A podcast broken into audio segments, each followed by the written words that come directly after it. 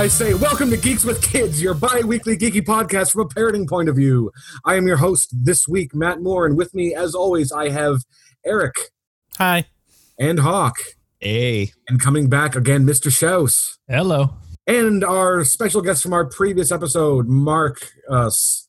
Because I, Hey. I have to specify. Mark Us. Uh, Sorry, I didn't listen to that exactly how you supposed to episode. say it. I mean, I didn't it. listen to that episode, Mark, and you, you're used to that 'cause you don't listen to the show ever, do you? hey, what show is this again? This is the Batman cast. We call I'm happy it, to uh, be here in Cleveland. it's my brother, my brother, and me.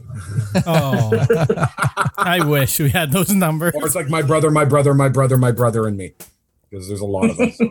All right, straight to the point. So I'm going to give all our listeners a big, big, big teaser as to what we're covering in this episode for those that don't actually read the descriptions before they listen to them. And Ah, it's shame. a Shame. Ding, ding, ding, ding. Dun, dun, dun, dun, dun.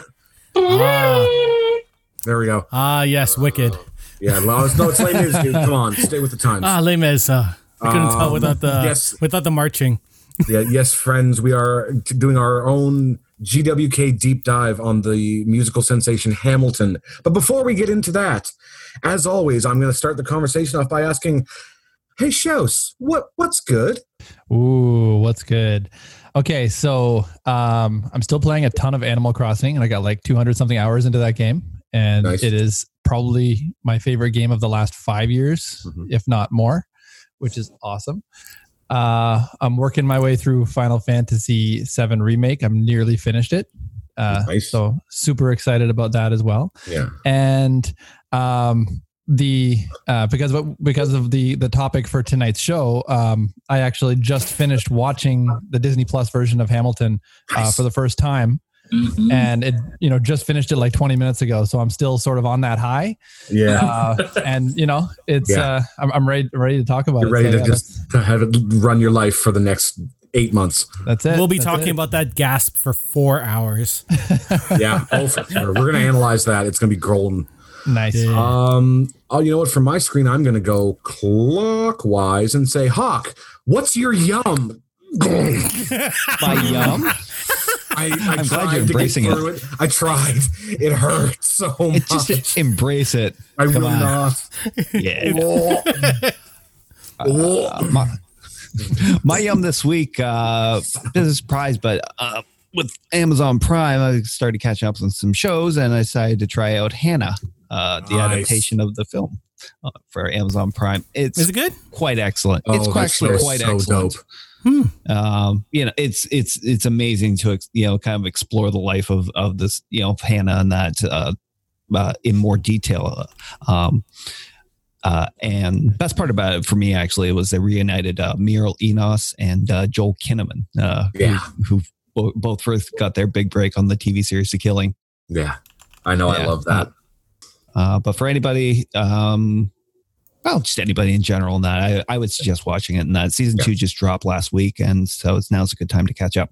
It, it's a phenomenal Mm. show based on a phenomenal movie that nobody saw, and that was a damn tragedy.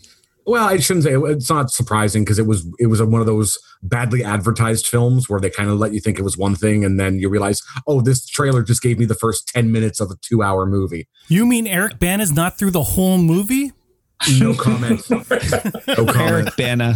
Oh man. That was back when he was popular. That was when he was making His the- waning, right? That was after he almost shot himself in the foot with that janky Hulk film, and then that was kind of his comeback film. Was I like this Hulk film. Me too. I liked him as David. As Bruce. I, yeah, I like the I like the David. editing. I thought the editing was very. I love the. I love their comic books like The panels, just like yeah. Yeah, I like- that I like I, I wish other. I like when they did Deadpool. I was hoping they would do the same type of editing for it because that yeah, really that'd be a perfect fit in. movie. Missed opportunity right there. yeah. Well, Did you hear that, internet? Missed Hey. opportunity. You know what? They're, they've said they all but greenlit a third one at this point, so you never know. Oh yeah. Oh, Nah, yeah. shot on their iPhones at home. Hey, hey, it worked for Princess Bride. oh, Oh, I'm going to talk about that in a bit. Yeah, go Um, for it. I'm going to skip me, but Eric, Eric, what's your good yum? Oh, My good- good yum. Hybrid it. Oh, my yummy yum Lord. yum. Um, Don't, well, no, no, my Justin yummy Bieber, yum. Don't well, even. I'm not gonna talk about. Oh yeah, I forgot about that song. Um, the um, I finished The Last of Us 2, but we'll talk about that when we get to the news. And I also just watched The Old Guard, which is a Netflix film based on the comic book by Greg Rucka. Yeah. Uh, and it's really good. It's quite faithful to the comic book. There's a little, there's less, by less, there's no, no mythical creatures type thing. There's Yeah, no they- magic, They, They- they adjust the grounded it. Yeah. which is fine because it Um, it, it, it still worked. Um, and they didn't really go into the older stuff. This is really the first um, volume of the graphic novel of the graphic novel series, and uh, it was very good. I thought everyone played their parts well, and I'm looking forward to any sequels that they create. And they will make it because that movie's doing bank right now. By bank, I mean Netflix bank, which means lots of people watching it. That's yeah. That is the only bank that matters. Um, give me a hot second. 'cause I need to look something up. Uh, you know, I'll just Well, ask. what else about the gr- the old guard? They, they've also re-released it, um, the volumes, um, in you know paperback form. So they are back in stock and they are everywhere. If we had an affiliate link, I would put it in our notes, but I don't think we have that anymore. I'm sure I do somewhere, but I can't remember. Um, let's see. Can I keep going? Let's see. How do I spin this more? Um, Can I can I add something? Filibuster. My- if you if you must, yes. My, my favorite internet headline regarding the old guard this week was it has Charlize Theron doing what she does best, being an immortal badass. Yeah, the the the all the behind the scenes uh, videos that they've released have been actually quite good. They had uh, Greg Rucka um, actually, um, you know, he was a consultant on the film. The fight choreographer, because the old guard are so, so old, uh, like six thousand years old. Andy's supposed to be ish, and they decided to use like hundreds of uh, fighting styles and meld them together and sort of do something that only someone that old could do is utilize all these different styles of fighting in this uh in their in their styles. And it's it's quite amazing to see her move. You know you you, you know she's a badass from mad max but she- i don't think she's ever been this badass. Even atomic blonde was not this badass. Sweet. This is what I wanted to say, and thank you for There stretching. I was looking yeah. up.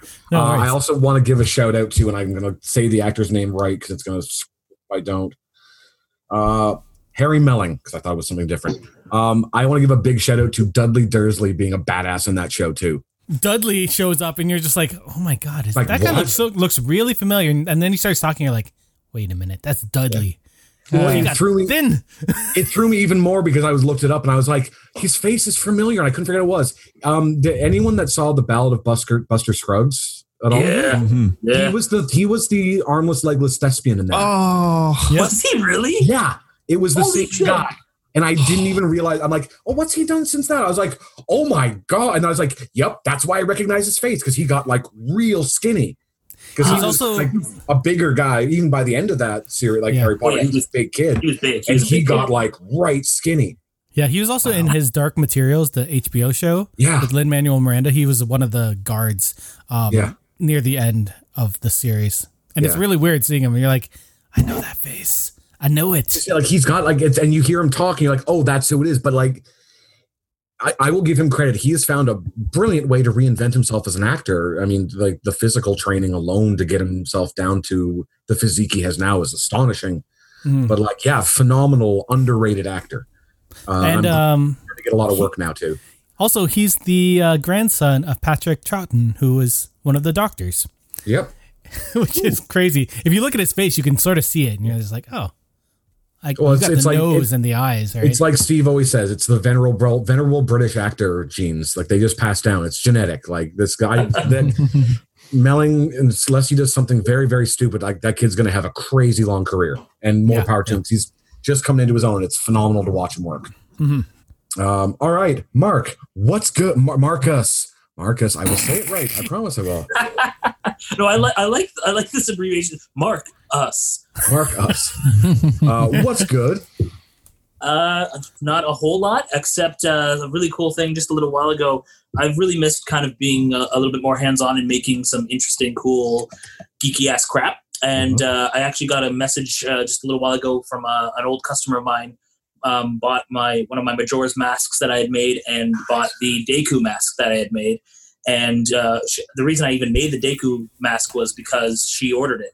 Well, she called up again and she was just like, I want to get two more masks made for my boyfriend to complete the set. So I'm doing a Goron mask and a Zora mask from Majora's Nice. Mask. And I'm so excited. I have full creative license to kind of just theme up and create a realistic, awesome appro- approach to these masks. And I'm very excited by that. That's so that's amazing. my, that, that was, that's my yummy goodness right now. So cool. Yum yum yum. I can't even get mad. I opened That's- this that's one a pretty pretty yummy. entirely on I me. We're gonna need to put the explicit tag on this oh, podcast. Oh, oh, we've had it always for on a it. while Yeah, now, it's dude. been like months. yum of it. Oh. But Yum, spe- specifically yum. for the yums. That's. Marcus Yum Yum two by two. oh God. Okay, I'll I'll go next. I think I'm the last one. Yum, yum. um, Son of a bitch. Again, I can't get mad. I opened the door to this. It's fine. Um, it's true. I've been playing a lot of Warzone. It, it, it it's a great cap off to my day where I get to run around aimlessly and shoot things. I've actually, I've basically completed the battle pass for the month already. Nice. Uh, like halfway through the month, I'm at max level. I'm running. I, I'm at the point where I'm like, I'm kind of getting bored with this because I have nothing. you got to play with us. do. Every time I go on, y'all are like closed group, and I'm like, I message you guys, and you're like, oh, we're doing this. You And never like, message us. oh, I've never gotten one at all. Okay, I don't message you because usually I don't see you. I see Julian first, and then he'll message me like, we're, oh, we're usually playing together. I know. and That's why I'm like, I'll message you. I'll message him because I know you're also usually like a lot of times you're Twitch streaming. So I'm like, I'll message you. I haven't, I haven't messaged him. I and haven't then he'll done it in a message me back like a day later, and be like, sorry, dude, I didn't get that. I was like, uh huh. I was commenting on the damn Twitch stream while you were playing. Hmm, we'll see. We'll see. We'll That's see. all good. I don't care. Yeah.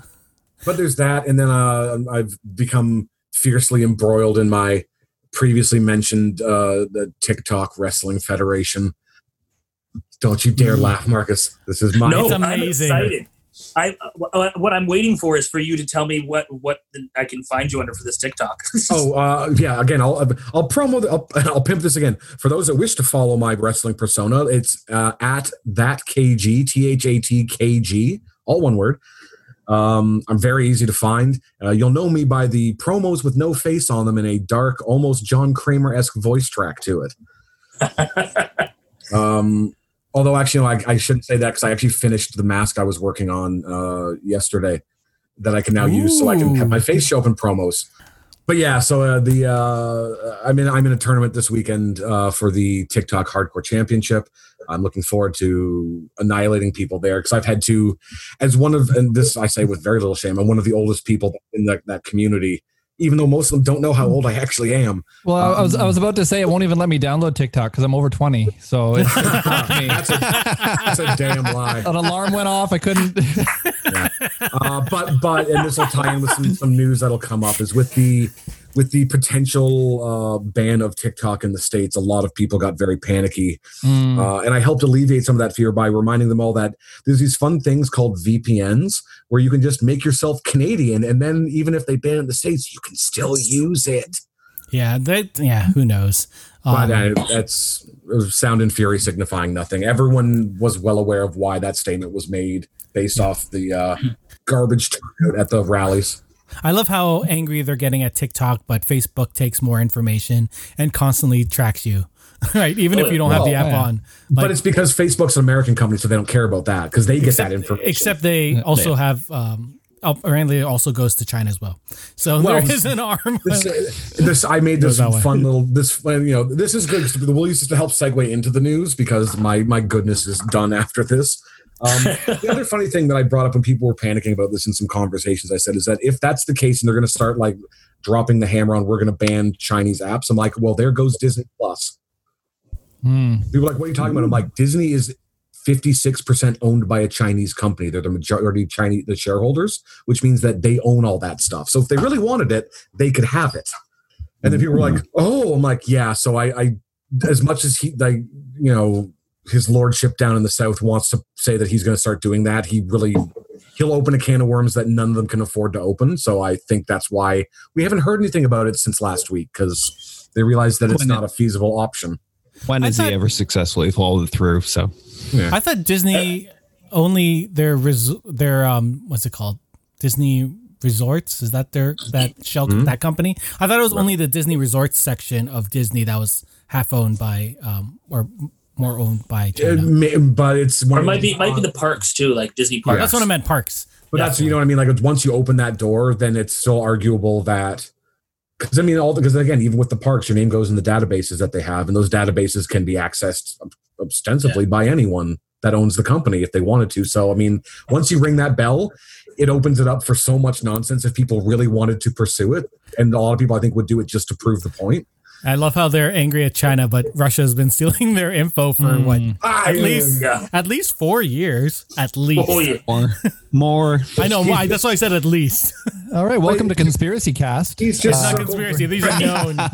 it's it's if you look at it, it makes sense. He's circled back around towards going like when he was running initially, he started going after China for stuff. He's just circled back around in his playbook. He's like, I have to go back to China for stuff again. And just to make things clearer for you, the listeners, we're talking about Trump. We don't like him. Fuck Trump. Yes. No. this is this is a this is a statement from the podcast. I was I was trying to be diplomatic and not uh, not na- as if TikTok has taught me nothing. Is that the best way to avoid this is to not put someone's name in your mouth and then doesn't No, matter if people look it Screw up. those people.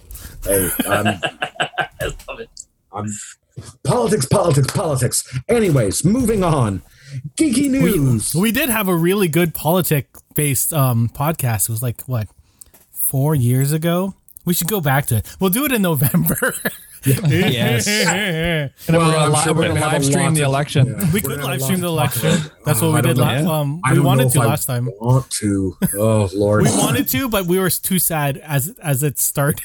We're That's like, what I mean. That's just it. Like, I don't want to sit there and live stream because I don't think I have enough booze in my house to get that drunk for a live stream if things go the way that I'm going to say they're probably going to go. We should just get a keg each. Yeah. Anyway. Uh, there's actually a really cool distillery that's opened up in Niagara Falls that I want to check out. So Which I might one? just. Uh, I don't know the name of it to be honest. It's a Oh, little. um You know, there's that one little distillery that's right in the Clifton Hill area that has. It's like the brewery. Aren't there two there? well, Are, are the there three now? I, I dude, I don't know. I don't travel. We were under Oh. a quarantine. Well, my parents are there, so that's the only reason why I know. Uh, there was the one that like the the first one that was always there. That's, that's The one right that we on used to go to by uh, uh, was it Denny's? Yes, that one. Okay, that yeah. brewery. Well, they, they're that same company's opened a distillery that's doing the same thing where they have their their sampling rooms attached to the distillery, so you can order food and get you know whiskey there. And I'm a big Nice. Hmm. fan of sampling new whiskeys, so.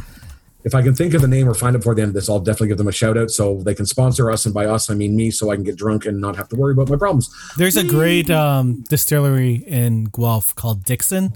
We talked about it. Yeah, we did. Did we talk about it last time? Yeah, Dixon's amazing. I love it. Ah, spirits, they're so good. Um, they Dixon have a, Distillery is fantastic, and we would love to have them sponsor us. I will Yeah, sell yeah. booze, that's right, Uh, I- Guelph uh, Distillery. Dixon. I am an advertising hooer. I will shill your product. we have this amazing um, spicy vodka. Like it's their Caesar mix vodka, and it's Why is it so spicy? because it's for, it's for Jalapeno vodka. It's for Caesars. Oh, and I've had there's that. there's ghost peppers in it. Um, it's No, wonderful. no. Why would you? Why would you? Why would you? just a little. It's good. I think it's all ghost you peppers. need. All I you know. need is a little bit to ruin your GI tract and poop fire. One day, one day we're gonna do the hot ones challenge. One oh, day you son of a- okay. Um. Uh, you know what? Uh, you know what? Um. I'll we'll stream right it. We'll stream it on. I will say this right now, just for sheer entertainment. We should do that around mid to late September. How does that sound? Because fuck it, I don't want to to go into forty. Com- I don't want to go into forty comfortable. Yeah. Okay. you know what? Why not? Let's. We'll do it live. We'll do it around my birthday, and then I'll just you know shit. We'll do it Happy on your birthday Happy birthday! You're gonna pee fire for a night. Nice. from your butt. Anyway, Anyone seen a bearded fat man weep before? Tune in. how about how about a a, a sadly bearded uh, Asian? It doesn't connect. It doesn't Are you? connect. Are, well, I was gonna say, what are you sad or is it the beard sad? I don't know. the know. beard is sad. This. Oh, What's this? Oh, oh. Why doesn't this connect? Why? You're Have you, to have seen that those, hot have you seen those all times. advertisements all over Facebook? You just need a, like a spiky roller. Apparently, that makes all hair just grow out of nowhere. I'm I'm just gonna grow it out so that Fu Manchus, right? Do I it. Yeah. do that. No, do do it. that. I shaved the the side of my head my head today, so I had to shi- shave the the sideburns. The fuzz. Eh, no, the sideburns are there. It's the fuzz. The fuzz. sideburns. the Yeah. sideburns are fine. It's the connecting to everything else. It's the closer happen. to his chin it gets, the wispier it gets. Yeah. the chin is fine. It's the other parts. Damn it! Uh-huh. Don't worry, puberty will hit soon, son. It'll be fine. Oh, my voice was cracking all over the place last time. I know. Oh, we never age. We never age until we really age. until you do. yeah, until you do, you'll hit that wall, and all of a sudden, just bang, venerable. I know. I'll wear robes all the time and carry a cane, even though if I don't need one, we'll see. Bro, wearing a bathrobe in public does not get any better the older you get. It will be a silk one. It will be amazing. the wind will blow it everywhere. Oh, well, I can't unsee that image now.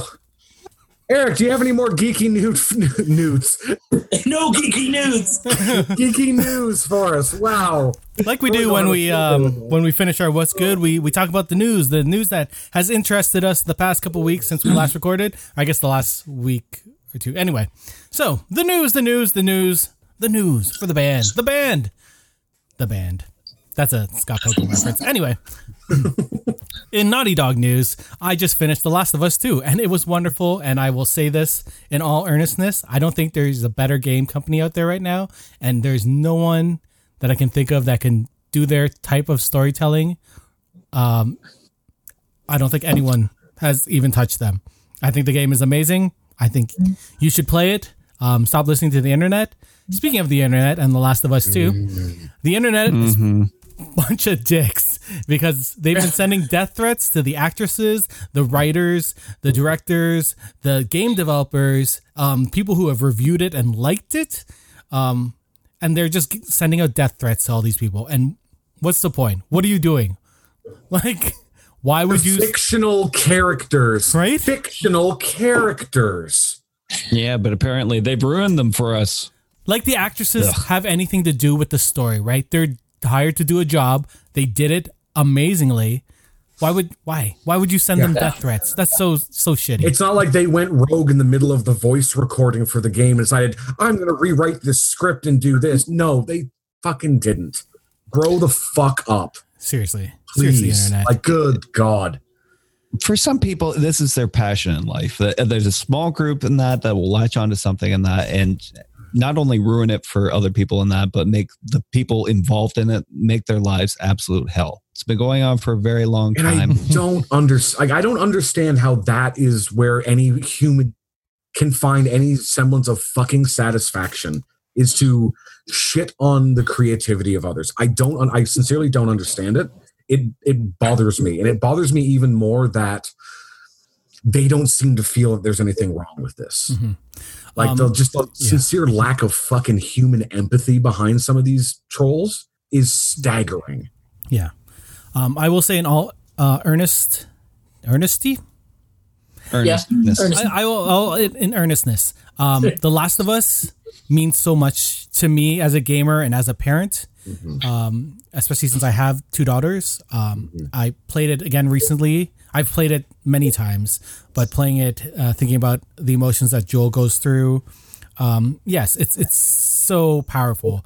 Uh, adding onto that, The Last of Us Two as a person that's growing older, um, the themes that really sh- like they're shown throughout the second game without you know going to spoiler territory are so meaningful and if you can't get the emotional outcome that this game is supposed to lead you to by the end of the game then there's something i don't know off there. Because and just know. to just to, to piggyback off that here's the thing about this is that it's it's a video game which mm-hmm. to be fair in especially in recent years has become a very very valid mode of storytelling and one in which mm. i like i've been like i've been an rpg gamer for most of my life. They're always my jam there's some beautiful ways to tell stories using this medium where it makes it interactive but you're still invested in the story. But ultimately it's a fucking story. If you don't like the story don't play it. Don't Yeah. don't read it. And if you did play it and you didn't like it that that's fair. That's valid. Mhm. but then you just didn't like it. And you'll know that okay well then if there's a third one i will not purchase that. I won't Yeah. play that. But the fact that people are Hmm. getting so invested in this like it like somehow that this $80 video game has ruined their goddamn lives and made it just insufferable to them is is laughable to me. Person this is me personally. I'm not speaking for everyone. This is me. This is me. I'm gonna start shooting right now. Ready for this? Um it's this is the matt moore rant section of the podcast. It's Yeah. it's a joke. It's, it's laughable how how sad that this this can be something that would ruin someone's day. And this uh, I hate drawing comparisons, but the easiest comparison that I always draw with internet trolls is fucking real life Karens. Yeah. It really Yeah. sincerely is. People, the internet gaming troll death threat is the real life equivalent of let me speak to your fucking manager for the level of just petty bullshit that usually I- I follows think- that phrase. I think it's the worst part of the Karen. It's the calling the police on someone. But you know, That, it's that section The because me- it's death thing- threats in a different way. But that's the thing. The Yeah. thing for me is that when it comes to, and I'll segue into the Karens on this. When it comes to a Karen, and f- if you are listening and you don't know what a Karen is, I'm I'm applauding you, but I'm also frightened because if you don't know that, either means that you've never experienced one or you might be one, and that you should look it up, figure it out just to be on the safe side. I don't. I don't think we have any listeners that don't know what that is. But I would hope there no The, there's the- the term the term originated from a Dane Cook stand-up bit. Like the actual original term was that everyone has a it's a work has a Karen, and Karen's always a douchebag. was that's the rough quote on that, but that's it's the there. There's no distinction for me from the I don't like my food. Let me talk to your manager. To I'm going to call the police because it's someone that wants to pursue an authority because they're so convinced that they're right and their voice is the only one that matters, and that to And me why is bullshit. and why does this person have to go out of their way to harass another person over a perceived slight? Exactly. Like it's the in the grand scheme, it's like, and again, it, it all always stems back to Twitter, and Twitter is the biggest culprit for this. Not the only one, but it's certainly the largest. It's where the Um, most threats come from. And it's because that's the largest community where you can find like-minded dum-dums to per, to follow you and like you. Because people do this shit for likes. They don't do they half the time. I don't think most of them even do it because they believe in it. They do it because they want attention and they want people to like what they're saying. And if enough people like it, they'll keep doing it.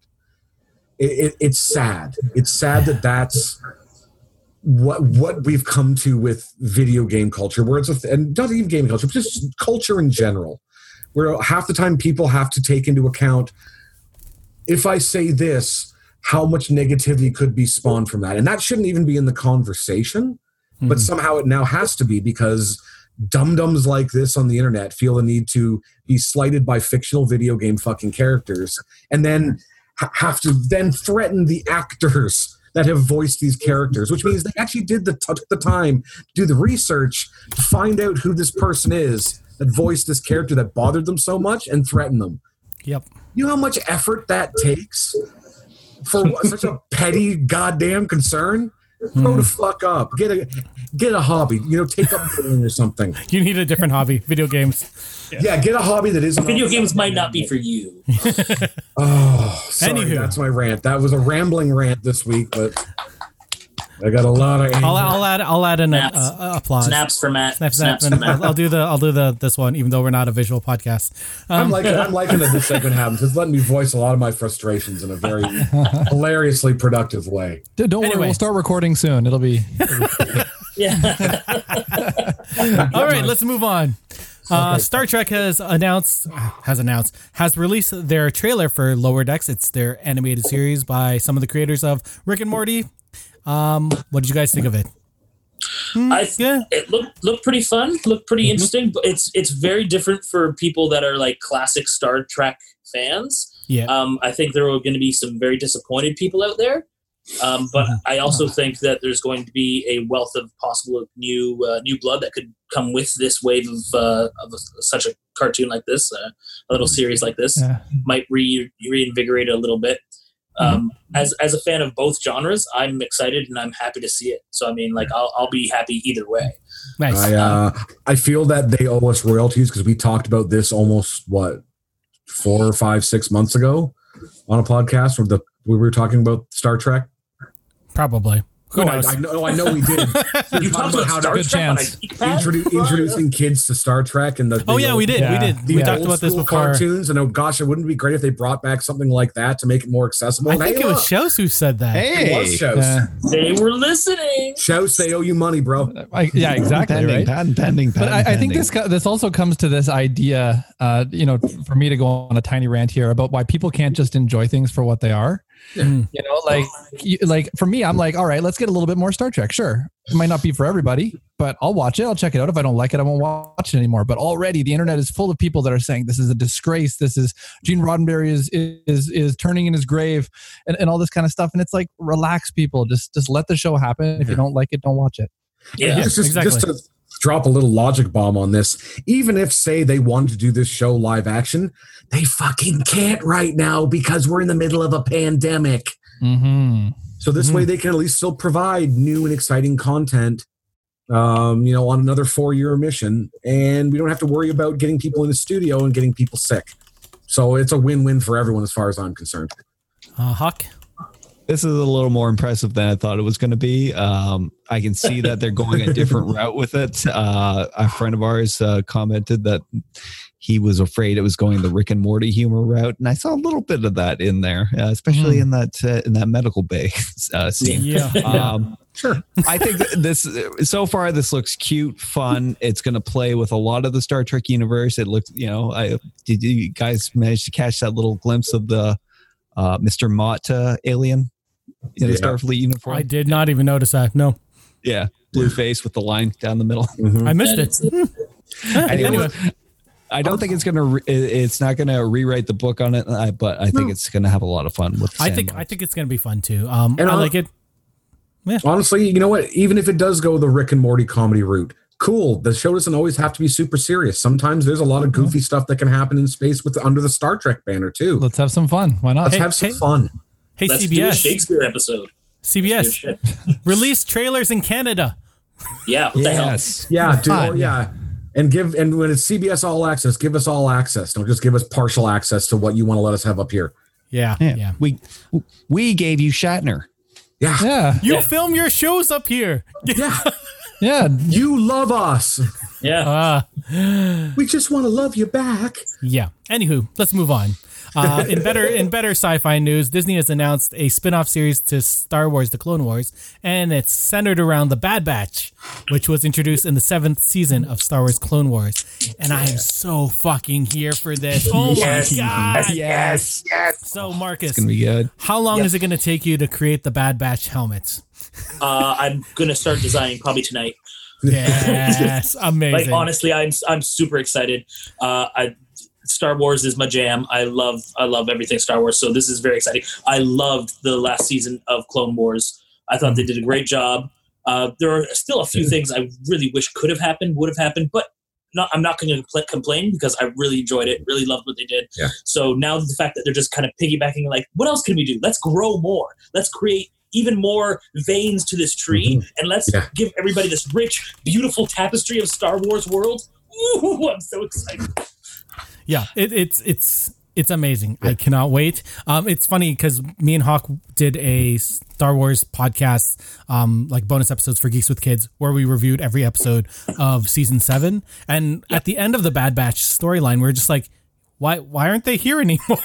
we Yeah, want more. We want more. And now they're giving us more, and that's amazing. And I, I love the fact that especially Clone Wars, I mean, it's getting the branch off with Bad Batch. We know that there is lore introduced in that show that's continuing on in The Mandalorian in season two. Mhm. So, like, bless them for having a lore keeper that gives a shit about that universe. It, Yeah. uh, his name is Dave Filoni, and Yeah. so All Ma- blessed Dave Filoni. All Exactly. blessed Dave Filoni. Yes. Yep. And then Um, he's back. in the- in the he's magical- back in this. Yeah, he's back in the seat where he started in, which was animation. Um, is continuing forward. We're get we're past the Clone Wars now, and we're into uncharted territory, and it it, it just feels right. And I feel like it's going to have a lot of connections with a lot of the other content that comes out on Disney Plus, especially Yeah. the Mandalorian. I think we're going to see a lot of tie-ins between it. I hope All so. right. Anyway, Yeah. I'm going to do the next one really fast because it's a long one. Um, yesterday, which was Sunday, the 12th, Ubisoft had their summer celebration of video games, their upcoming video games. It was called Ubisoft Forward. They had, it was like two and a half hours long. So there's a lot of stuff. Um, they, they announced some, some DLC coming out for games that are already out, like the Crew 2 is getting this retro thing. Uh, Trials Rising is getting a uh, super long track called the Giga Track. Ghost Recon Breakpoint, which is this is my issue with the game, and we talked about it in the review, is that they didn't have AI teammates, and now they're adding it in just like Wildlands. Uh, The main show started with Watch Dogs Legion. There was a short film that was incredible, if not a little offensive with the poetry at the beginning. Um, they they they showed their play anyone mechanic, which just looks incredible. Yeah. it was followed up by Brawlhalla, which is their free to play uh, Smash Brothers clone. Uh, it's coming to mobile and it's pro- promising crossplay with everyone, so that's cool. That's cool. Elite Elite Squad was their next teaser. It was a Tom Clancy Team Fortress esque mobile game. We don't really know anything about it. Uh, you can pre-order it for August 27th. the next game they announced was Hyperscape, which is their entry into the battle royale scene. It's sort of like Mirror's Edge um, with shooting, a little more frantic, some verticality. It looks really good. You can play the PC beta right now. It's free. Then what everyone was waiting for, Assassin's Creed Valhalla. They really went into the the depth of the game. They showed gameplay footage. They showed what you can do, the raiding parties, which we had talked about in the last episode. Yep. Um, Yeah. so I, I assume they just listened to what we said and gave us everything. Obviously. They, Plus they- more because they're allowing you to recruit cats into your raiding parties so cats can go and raid raid fortresses. This is Yeah. everything that we need in a game. so obviously this is the game of the year for everyone. Yeah. Right? This is this is the game yeah. of the year. Oh, I'm, I'm pretty sure. Yeah. Um, they also announced the the um the release date, which is November seventeenth for PS4, Xbox One, Stadia, and PC, with um, next gen consoles coming shortly afterwards. Um, yeah. So those will be set for launch, which we we talked about the last time. They'll probably release it for launch because why wouldn't they? Yeah. And then to close off the show, they had a cinematic trailer for Far Cry 6, which is what we hoped for. Oh yeah. Uh, so I love calling that. We we all well, I think uh, we all did. Um we all well we all were praying for it. Yeah. So Giancarlo Esposito plays this dictator in a Cuba-esque setting. Um and he I guess for you know for that parenting section of this podcast there, there is that, that that parenting goals thing that he had in that he was teaching his son life life skills that only that only a a, a you know a parent like Giancarlo Esposito could do. I If you haven't seen the trailer, you should really watch it. It I makes more sense. how see much work that guy's getting. Mm-hmm. I mean. Yeah, between he's amazing in Mandalorian, Mandalorian. Far Cry, like he just doesn't say, and he's so good at being bad. Yeah. Yep. it's so so intense and it's they, they captured his looks like his his his glimpses with his eyes and little little Yeah. twitches on his face just perfectly Oh, yeah. uh, the game releases february 18th 2021 on ps4 ps5 xbox one xbox series x pc and stadia Yeah. Oh, But I also like the I like the fact that they're launching it on all platforms and not just doing the next gen, which they really could have in February and just made it like one of the next gen pre-launches. They're still letting people that haven't quite done the crossover get it. I dig that. That makes me yeah. Yeah. Uh, yeah any thoughts on this before we move on assassin's creed thumbs up yeah oh God, yes. Everything. everything. I've Everything. said it before and I'll say it again. We be hard for Ubisoft. Yeah. Yeah. um, uh, CEO Yves Guillemot Yeah. um, also announced that there is going to be another Ubisoft Forward full- this yeah. summer. So Yeah. the it'll be hopefully games that I wanted to see, like Gods and Monsters, Beyond Good and uh, Yeah. Evil Two, Division. So they'll throw some out at the end of August, probably for like they'll basically do their like with like fall winter lineup. Like here's everything. yeah, they're probably waiting for the next gen systems to get their announced dates so that they can be like, "This is when things are coming out." Yeah, it's it's really Yeah. hard to promote all the games you have coming out when you're like they'll come out as soon as we know, especially because like I'm sure they probably announced all their third gen console stuff at this one, and now all it's all pretty much the next one will be all their next gens, or at hmm. least the ones that are like mostly aimed at next gen. You don't want to you don't say, hey, this is going to come out as soon as they tell you when these are available and how much they are. Yeah. Yeah. And now we're going to So, move into some sadder news. Um, today, it was announced that Kelly Preston has died after two years of battling breast cancer. She's the wife of John Travolta. She was also in a, in a bunch of amazing films like Twins, Jerry Maguire.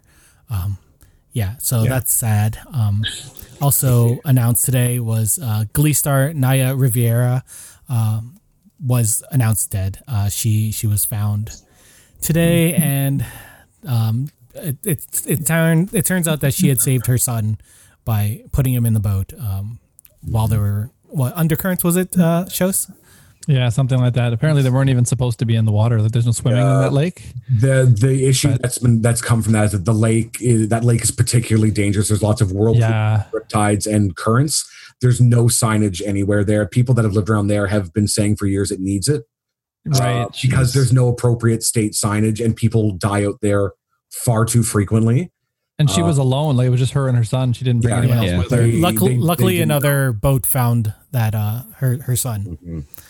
Ah, Yeah. sad. And um, I'm gonna let Matt. You can take the the next. All right, I'll uh, I'll take this one. Uh, we just want to take a quick moment uh, to acknowledge the passing of Nick Cordero. Uh, he was a Hamilton uh, Hamilton native, which is where I am from. Marcus Marcus is from. Uh, all of we us were all we were all there for years. we're all associated Yeah. for years. Yeah. Um, he went on to be a, a big presence on the Broadway on the Broadway stage as well as making his start into uh, the small and large screen. Phenomenal performer, a really really great guy. I had the privilege of knowing him for many many many years. Mhm.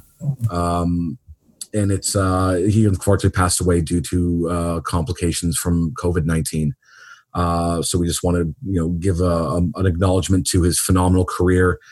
This isn't news. Everyone he's been this case has been everywhere. People have been following this. Uh, all the news outlets followed it. He's on the cover of People magazine right now. Yeah.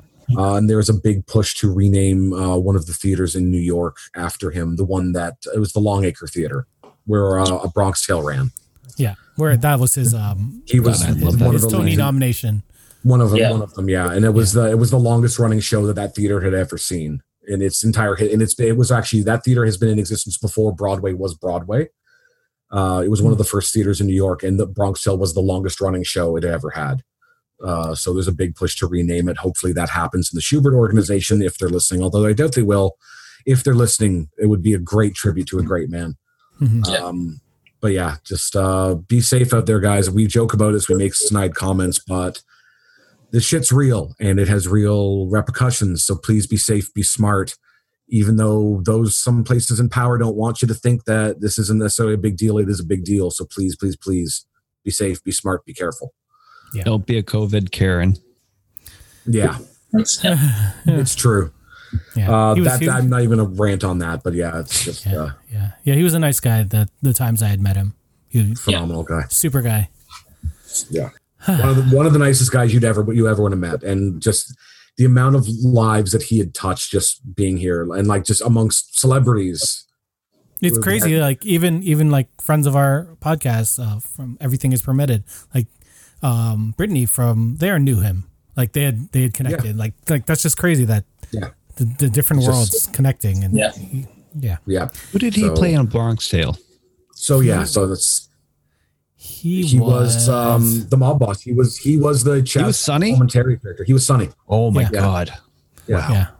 Because uh, well, it's because he he'd gotten that gig because he had done uh, Bullets Over Broadway, which was his first Tony Oh. nomination. Because he was Cheech in Bullets Over Broadway, and that's how Yeah. he met up with uh, Chazz. Yeah. because he that was the Chazz Palminteri role in the movie, and he and Chazz was so impressed with what he did. He's like, "Hey, I'm me and uh, De Niro are producing a stage version of Bullet of Bronx Tale, and he wanted him to play Sonny because Mhm. you know who better." He, yeah. Yeah. Uh, he also played Earl in the uh, in Waitress. in Waitress, which he was the original. He was in the original cast of that. He Such a good actually, and he was also uh, Dennis uh, on not the the lead, the start off, but he took over the role of Dennis in Rock of Ages on Broadway. He had actually they were had just opened it in uh, LA. LA. Yeah. Uh, they had actually crafted uh, the Bourbon Room. They'd made the Bourbon Room on a, in LA, and he was Mhm. set to take over that role. And they just running into previews when he got sick. Yeah. Huh. So yeah. Yeah.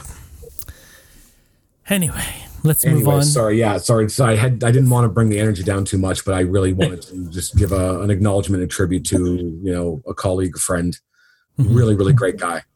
Um, And just to make a really awkward ham-fisted segue on this, uh, Lin Manuel Miranda was one of the first ones to really tweet about this outside that it was not directly affiliated with him to make a make people aware of this.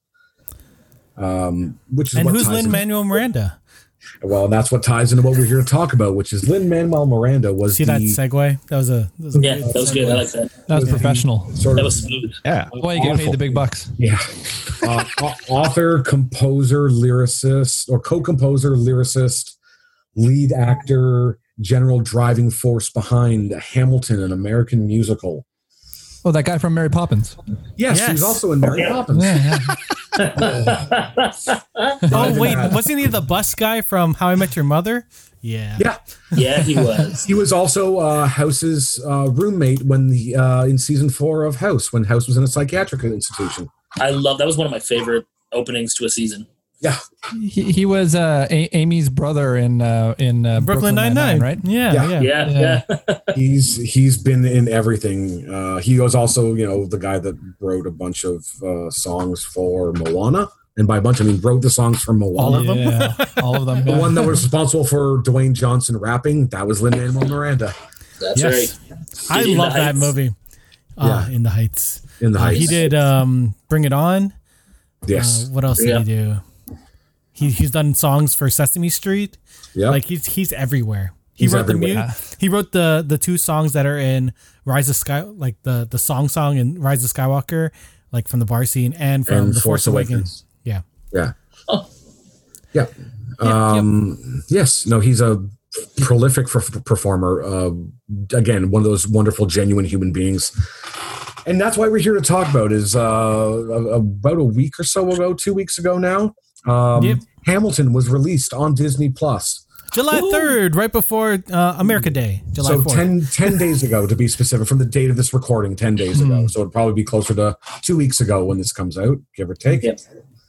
Um, so we're, we're going to talk about Two that. years ago. well, it's a long Eric's episode. It took me a while to edit. Four score and seven years ago, our forefathers created a rap battle. One, two, three, four, five. Yeah. Um, so I'm gonna do a we're gonna I'm gonna do a quick little history on this one. We're just gonna talk about the show, uh, whether we loved it or hated it. Although if anyone hated it here, I'll Get the fuck. Oh, I will I will duel you in New Jersey because everything is legal in New Jersey. Ah, Ah. I see what you did there. So yeah, uh, Hamilton uh, premiered off Broadway on February seventeenth, two thousand and fifteen, at the Public Theater, uh, where it was completely sold out for the engagement that was there. It then transferred over to the Richard Rodgers Theater on Broadway, opening on August sixth, twenty fifteen. It was one of the shortest turnarounds from a con- concept to on stage at on Broadway. At the 2016 Tony Awards, Hamilton received a record 16 nominations and netted 11 wins, including Best Musical. It also received the 2016 Pulitzer Prize for Drama. Hamilton is a very unique production in so much as Hamilton tells the story of Alexander Hamilton, who was one of the founding fathers and the first Secretary of the Treasury in the United States. Uh, following his career from his arrival in New York through to his uh, untimely demise in a duel. Um, but the unique part about this show is it is told almost exclusively through uh, R&B and hip hop, uh, with very very few what most people in quotations would consider. Um, and I'm using the quotation fingers here. Uh, standard musical theater music. Yeah. Um, it in fact often lampoons that uh, quite skillfully as well. Um, and it was funny because I believe it was uh, 2000 and trying to think. I think it was 2014 when um, Lin Manuel Miranda went to the White House Poetry Slam. The first time they had a bunch of poets there, and he performed the first song from Hamilton for President Barack Obama and Michelle Obama. That's on YouTube. It's so cool. It's Yeah. phenomenal, and and it hasn't it barely changed from that. But he was talking about how he was had the concept of the show, uh, where he basically said, you know, you have Alexander Hamilton who came in here, did all these things, caught beef with every other founding father, uh, and basically he wanted to draw the comparison between these sort of mythological godlike founding fathers which a lot of people do consider them and there's nothing wrong with that but how the comparison can be made between their actual behaviors and contemporary hip hop artists, where basically they just roast each other in, in pamphlets and essays and papers. Yeah. This when he actually uh, did his performance at the White House, it was in 2009. So he had just Was started all- writing it. I know, okay, he So- just started. Okay, I couldn't remember how early it was. Yeah. So just Um, after uh, he had taken office, or not too Yeah. long after. Yeah. Um, it's a brilliant, brilliant piece of theater. It has gone all over the world. It's, I believe, I believe it's still playing. And I say this, you know, hypothetically, it's playing in New York. It was playing in Chicago. It recently had just opened. It's playing in the West End in London, obviously. Yeah. It had just opened in Toronto, Ontario, uh, Mhm. before, before all this happened. Um, My tickets. Oh, Um, they, they delayed it though, right? They, I heard they delayed it until Yeah, they- 2021 they- or 22. it was 2021 originally, and today they announced it's 2022 now. where it's going to come back. Yeah. But the Yeah, link they have- your ticket. that's, Yes, they you will keep, you will get your ticket as long as you don't um, turn it in for money. Well, that makes sense. Yeah. And I an mean, investment. with I mean that, that show was virtually sold out for its entire run, and even if they're running at one third capacity of, of audience allowances, they would be running through until 2030 at the rate if they wanted to. Well, it's, Yeah. it's I mean, realistically, like you can't for the sake they can either you know try to open it and run people through in smaller groups. Or they can wait till everything's open proper and then actually seat audiences properly because the show Yeah. is for everyone that's seen it, and I'm assuming at least the vast majority of our listeners have, you all know the show is that damn good. Yeah. Um, I was very privileged where I was able to go see the show in Chicago. Uh, this like not this summer, but the summer past when uh, Jen and I went down there, we saw it in Chicago, and the the the Disney Plus recording is does the best it can do with a recorded version of that show. But there's so many things that they couldn't encapsulate because of just because of how you had to position cameras to catch the action. There's so many Yeah. amazing things that happen with the lighting and the tech of that show Yeah. that you don't see because like you and you see in the film the ensemble is constantly in motion but it, realistically in that show the ensemble never leaves the stage there's always people on stage doing something or moving set or moving props or just moving there's Yeah. only really one still moment in the entire show and that's um wait for it is the only time where there are bodies on stage but no one is moving other than burr Yeah. which is very striking when you see like this massive stage with no motion. Yeah. Um, That was that was my one issue with Hamilton is that uh, the choreography and the staging took a backseat to the the story and the- the emotion of the show. Like that's not a bad thing, um, as like a general viewer is, but as a theater fan, Yeah. you want to see everything. but there, there's no real way that you can like other than No. just doing a static camera from like the first balcony. You can't yeah. catch that. And then again, when you want to get close-ups for that pure power, you're going to lose something in the background. Exactly. For me, um, we'll do a quick little poll. I'm assuming all of us here have seen it since it was released. yes. Yep. Today. Excellent. I got halfway through. Have you, Hawk? Have you? I'm at the halfway mark. Uh, literally at intermission or like halfway through Act Two. Uh, Thomas Jefferson just rolled into town. Oh, so you're the right Oh. top Beginning of of Act Act Two. oh, you haven't even gotten into some of the good stuff then. I know. Yeah. Yeah. Yeah. I'm sorry. I tried We to will get ruin in it for the- you. He I, dies. unfortunately, yeah, we'll, we'll try, I'll heard. try to keep it. What? I, I'll try to not completely ruin it, but also at the same time, the No, show, we'll as I just said, came out in It's a it's a 240 year old spoiler, so I, I It's really- you're yeah. okay. if we're gonna spoil things Uh, from the '90s, I think this is fine. Yeah, yeah, it's true. Yeah. Um, so I'll do a, qu- a quick. I'm like I said, assuming we've all seen it, and we had definitely have. Um, did has anyone other than myself had the opportunity to see it live yet? I know, and I know Eric. Not to rub it in, I know you were supposed to. No, Yep. I didn't. I, I never got to see it live, but I did see there was like a leak version that came out when right. it first got onto Broadway, and I was I was fortunate enough to like see it the the minute it popped up, and I was like, Yeah. "What's this?" And I Yeah. watched it, and it, it was poor quality. yeah. Uh, it does did not do the show justice at all. But Mhm. even just that little bit, I was in love with it. and Mhm. Thought it was incredible, and immediately downloaded the uh, the uh, soundtrack because I was just like, Yeah. I, I had to I had to have it at that point. yeah. Yeah. Oh, absolutely. I, Um, I, I have a weird and unique. I don't know if it's unique. It's definitely not unique. I have a weird history with the show because back in 2014, one of my friends was like, "I know you like Lin Manuel Miranda. I have this mixtape of his, like it's a concept album." And I was like, "Okay," and he sent it to me, and I was like, "What the fuck is this?" I'd seen the the poetry slam from Yeah. 2009, so I was just like, "Oh, that's amazing!" And then I got to hear the the version that people don't hear, and it's with Yeah. like way different people. Cool. And Um, Yeah. Hey, it's- Eric. Um, Yo, yo. Just, just so I don't reach through the screen and slap you, you're going to Yeah. send me that later tonight, right? Okay, yeah, yeah, I have it 'Cause somewhere you- on my one of my hard drives. Find it. Yeah, like I'm sure I could find it again anyway. Y'all know it's, how it's, obsessed I am with this show. it's weird because um, it's all um, what's Lin Manuel Miranda's like rap uh theater group. I, I, I, the name. I know. I don't remember the name of the group. It's, it's know. their workshop group that they did it with, right? Yeah. Is it like those guys? no, this is before the workshop. This was This, This is, is before the Pre-workshop. this, This is was uh, when because originally he'd intended it to be called the Hamilton mixtape. He was just going to record the album.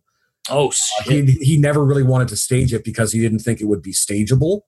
So he wanted to just do the concept, and that's that's why when they released that compilation afterwards called the Hamilton mixtape, it was a throwback to that Oh, okay. Okay.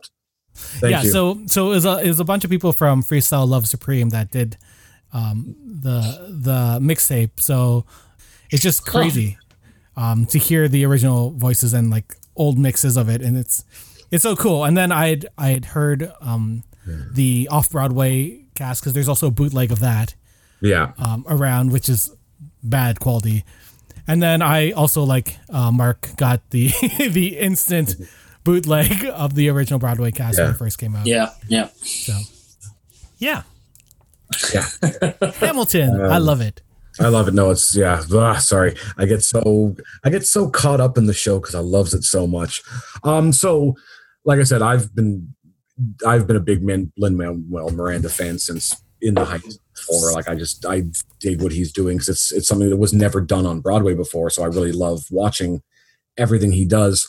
What were people's initial uh, reactions to seeing it, to seeing the show, finally seeing it sing down? Like, do you? it's the one thing I always say, and this is the litmus test that I always have when I see shows because we, you know, don't live close to New York. So I tend to listen to a lot of soundtracks before I ever see it. And because I am a stage director, I always tend to how do I say this? I stage the show in my head listening to the soundtrack before I've Yes. seen it. Yeah, exactly.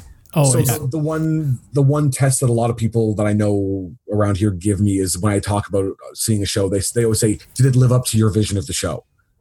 So I uh-huh, guess the way I was see for those that have listened to it beforehand, or even just not so much, did this did seeing this live up to either your vision of the show, or for those that don't think that way, did it live up to the hype that had been surrounding it? I guess, I, I feel like shows you should go because you just finished it yeah. Yeah. and you yeah, have that visceral reaction. Okay. Um, so so just to go back a little bit, so my first exposure to this show was actually, um, I believe it was at those Tony Awards. Um, I was watching, and, and they did the performance of the the title song Alexander Hamilton um, at that Tony Awards, and um, so from that I wanted to download the soundtrack. So I had a little bit of a vision of what the show looked like because I saw the actors in their Yeah. costumes and uh, being out on stage. Mhm. Um, but the majority of my experience with it is just listening to the soundtrack like hundreds of times, like just listening Yeah. to it over and over again. Um, so I did the same thing. I had this this idea in my head of what all these scenes would look like, you know, the room where it happened and all that stuff. I was just imagining all these things, and then um, and then just today, I, I finally just took the time to sit down and just watch through the whole thing, and and it was a lot more emotional uh, than I thought it was going to be because you just don't get the facial expressions. You don't get um, exactly what's what's going on just from the, the lyrics and the music. You need to see the actors and what they're doing. Yeah. And so when I saw that, it just added a whole new layer. And and so even right before we recorded this, I was like, okay, I just I just saw the ending to this show. Let's let's go sit down and talk about it because wow, like it was Yeah. yeah, it definitely lived up. It exceeded my expectations. Plus, you got to see for the first time because it's not on the the cast album, the the song where he finds out that um Laurens Uh, about John Laurens. Laurens dies. Yeah, Mhm. Yeah. yeah. Which is you Yeah. know it's weird that they kept it out, but I understand like there's a lot of They- emotion well, in that. he he had, he had said that there were certain things that he wanted they wanted to keep out of the album because they didn't want everyone just to go in knowing what was going to happen. So there was little exactly. things they kept out, and that one especially because it's such a raw emotional moment that you, like you can't portray that vocally. yeah, exactly. Yeah. The same with um, the um, Eliza's uh, scream at the end of uh, "Stay Alive." Mhm. Yeah. They, that, that they could have recorded, but there's no like unless you can witness it yourself, it it doesn't make it doesn't do it justice. Who wants to go next?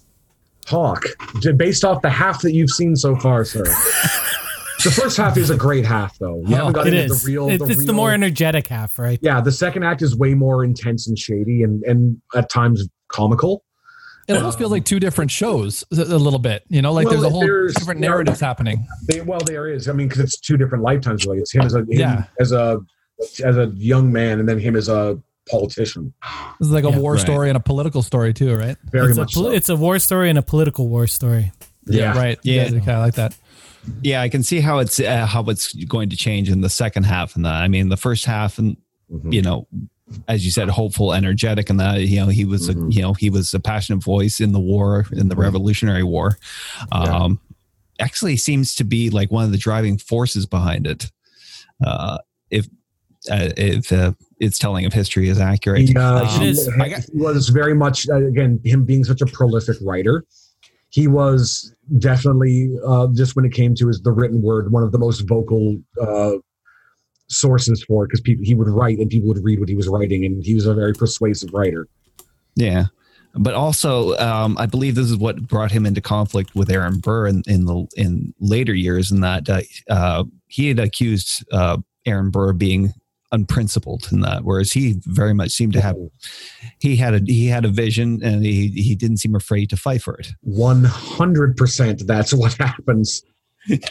uh, you'll get you'll get there when you see how it go how it goes down. It's just brilliant.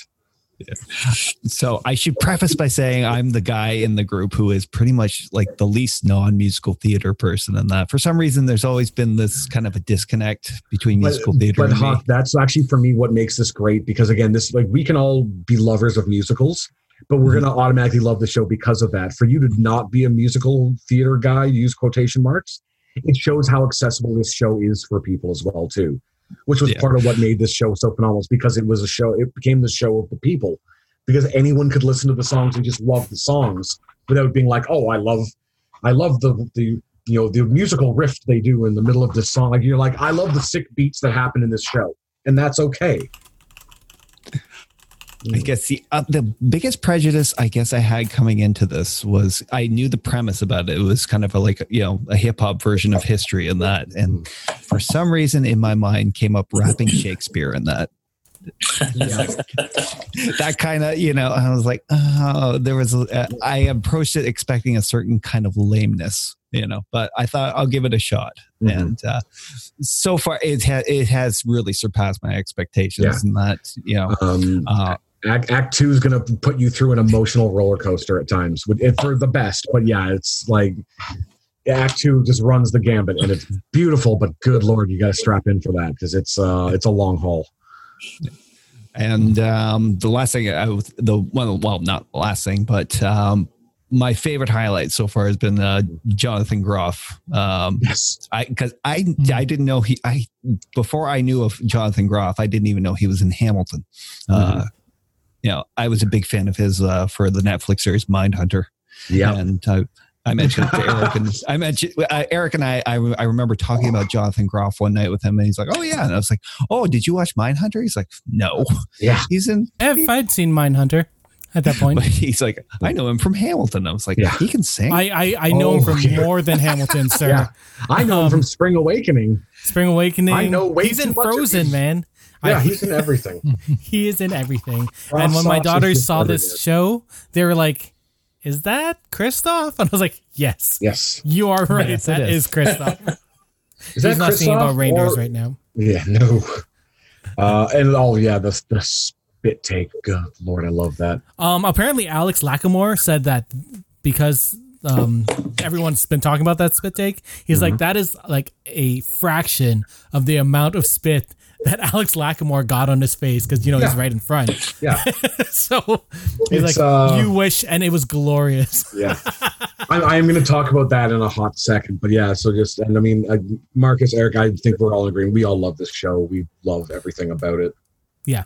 Oh, well, actually, if I may, um, uh, so get get get ready, Matt. I love Hamilton. Loved. Yes. I love absolutely almost everything about it. Almost everything about it. Okay. Um, there, there was one of those things again it, where it comes into play where I've listened to it so many times and in my mind, and uh, Matt, you you know this, Eric, you know this. Um, I've been involved in theater since I was a child. I've been Mhm. in more shows than I can count. I don't actually I, like. I actually don't even know the number of shows I've been involved with at this point, professional and amateur around. Mhm. So I I I just feel and see what possibilities there could be for shows. Yes. And so, well, for me, uh, listening to the to the recordings and stuff, I had so many things in my head of what Mhm. could possibly be Mhm. that I almost felt kind of bad because there's no way it was going to live up to everything that would be in my head. Of course. And with that being said, I mean, they it's a phenomenal show. yes. Amazing music, amazing talent, Mhm. um, and even just like the performers, some of them, uh, like uh, uh, uh, Aaron Burr, Leslie Odom Jr. is Yeah. incredible. Like Ugh. everything he does, I just I I, I can't stop watching him. Um, uh, uh, Lafayette, uh, David David- Diggs. oh my god, he's so good. Yeah. Like, he he's he commands force when he's on stage, and uh, and Chris Jackson is just a power.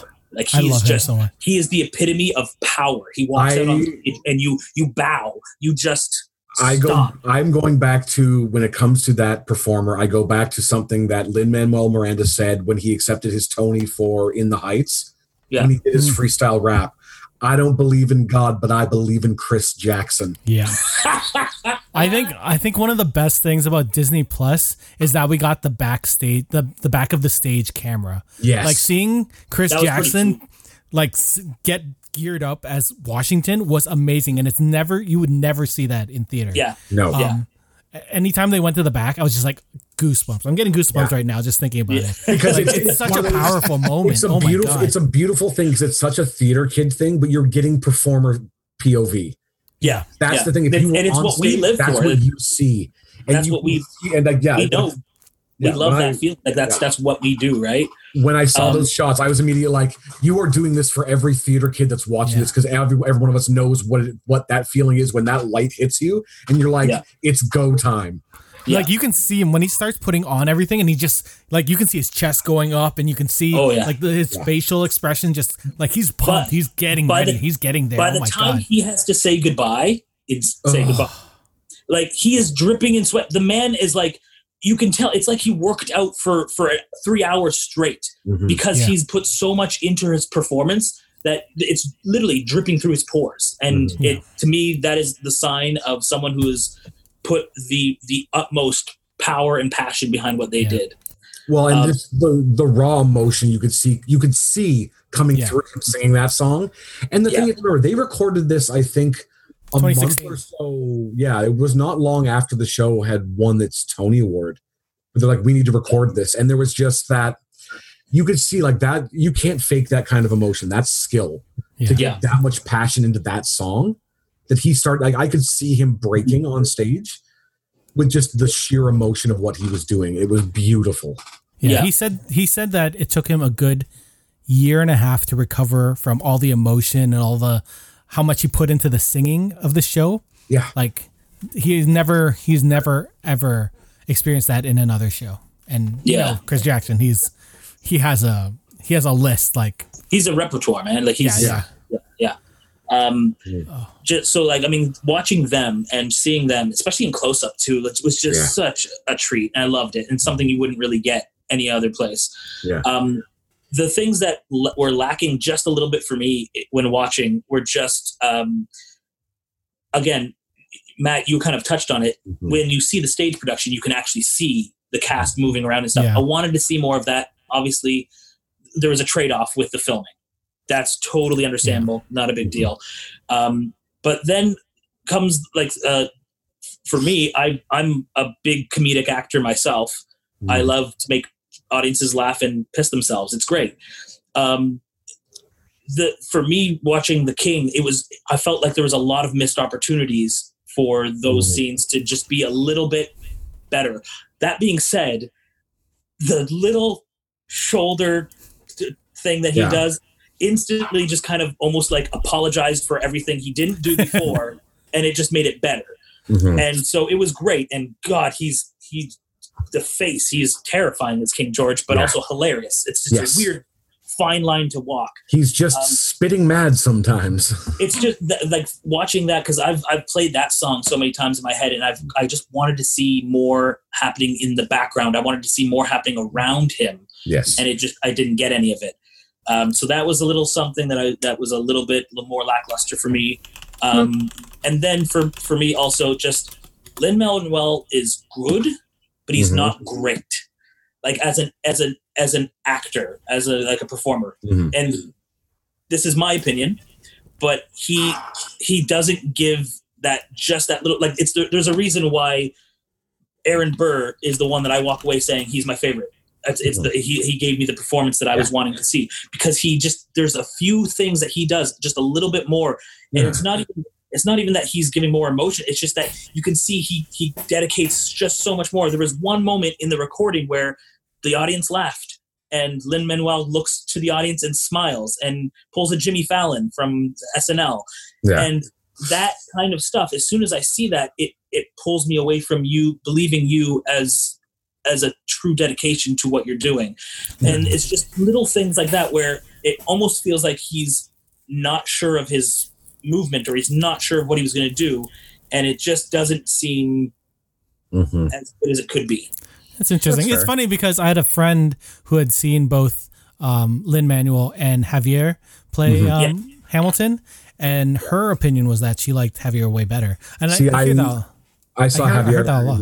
Yeah, I saw Javier in Chicago, and he was like, like Lin is phenomenal, and just vocally, Lin was is again, Lin. I think is a great recording artist. He's good on stage, but he's a great recording artist. Hmm. Um, the stuff that Javier in like, like Chicago was doing just what broke me a lot, Yeah. especially a lot of stuff in Act Two. And I was sitting on the, in like the second balcony, like nosebleeds, and I could get the nuance of what he was doing. Not that it's a bad thing. Yeah. I think part of I got a little spoiled because I saw that, and then going back and seeing just the differences between the perform all of the performances Yeah. kind of highlighted in certain certain actors in Chicago versus certain actors in New York.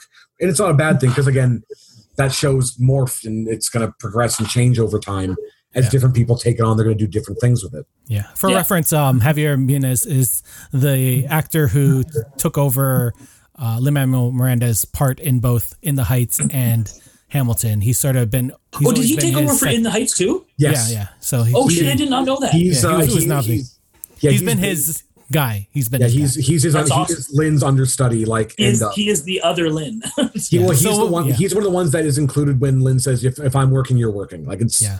Javier, Chris Jackson, uh, and Lacamoire. He said, "As long as I'm working, you're working." Because he That's for, guys. Yeah, for Hamilton, um, because he's on stage pretty much in every number.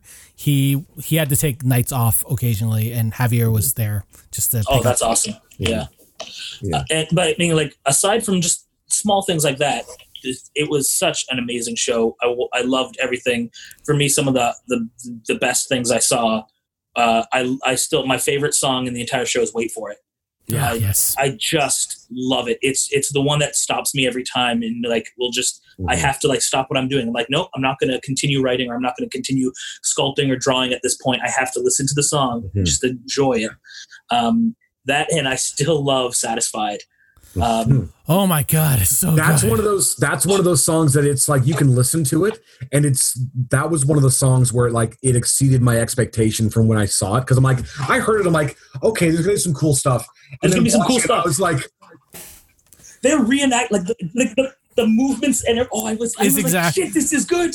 so so there's there's there's some fun tidbits like when they had started rehearsing that they didn't have the turntable so they had to move on their own in Yeah. reverse and then when they got to broadway and they're like this is a turntable they're like what wait, wait, they had to so relearn it You don't want us to walk? they had to relearn it and it still- broke their brains yeah um but and it's oh, even man. cooler because if you watch it like that's one of those especially because now it's disney plus if you go back and watch it again you can see in sat in uh not in satisfied in the um, helpless in helpless Yeah. you can see the spaces where angelica stands in And you can- you Yeah. can see her space. thinking it too which is really Yeah. crazy like she's going through the emotion that she is for satisfied and you're just like well and it's Renee something you don't Renee is just again, she's a powerhouse performer. So like you can tell that's like the commitment that she puts into that character, where you can Um, see that yeah.